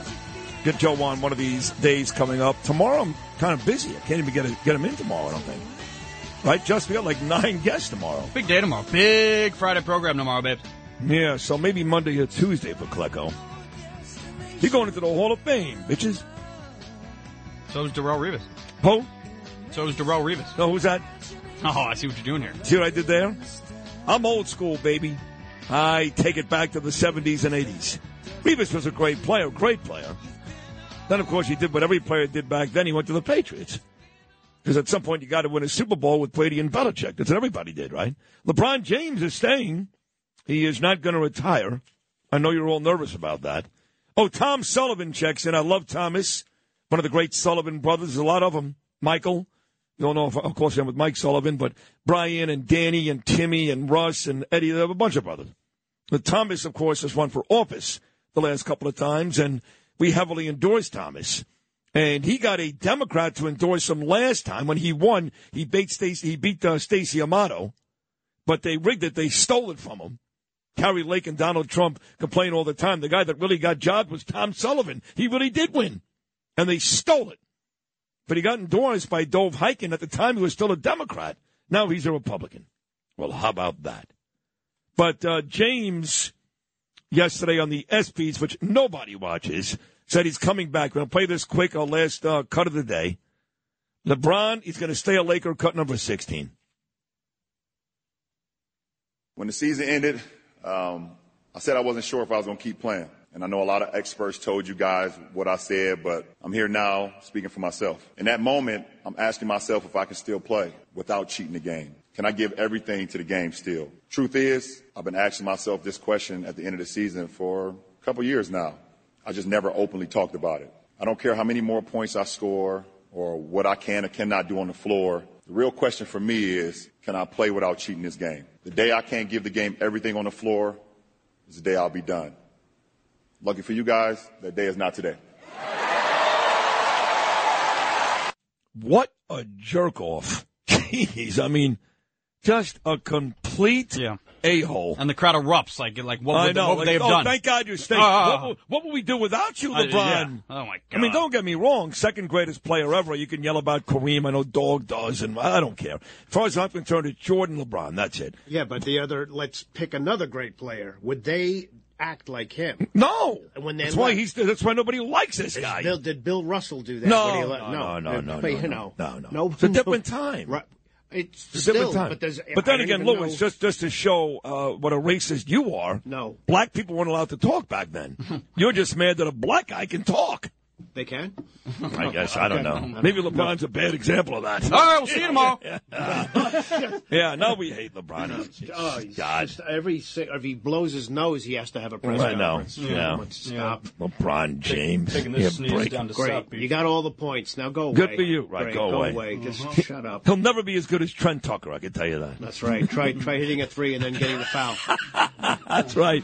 All right. I think I'll, now, am I going to break now and go home? Is that how this is going to work?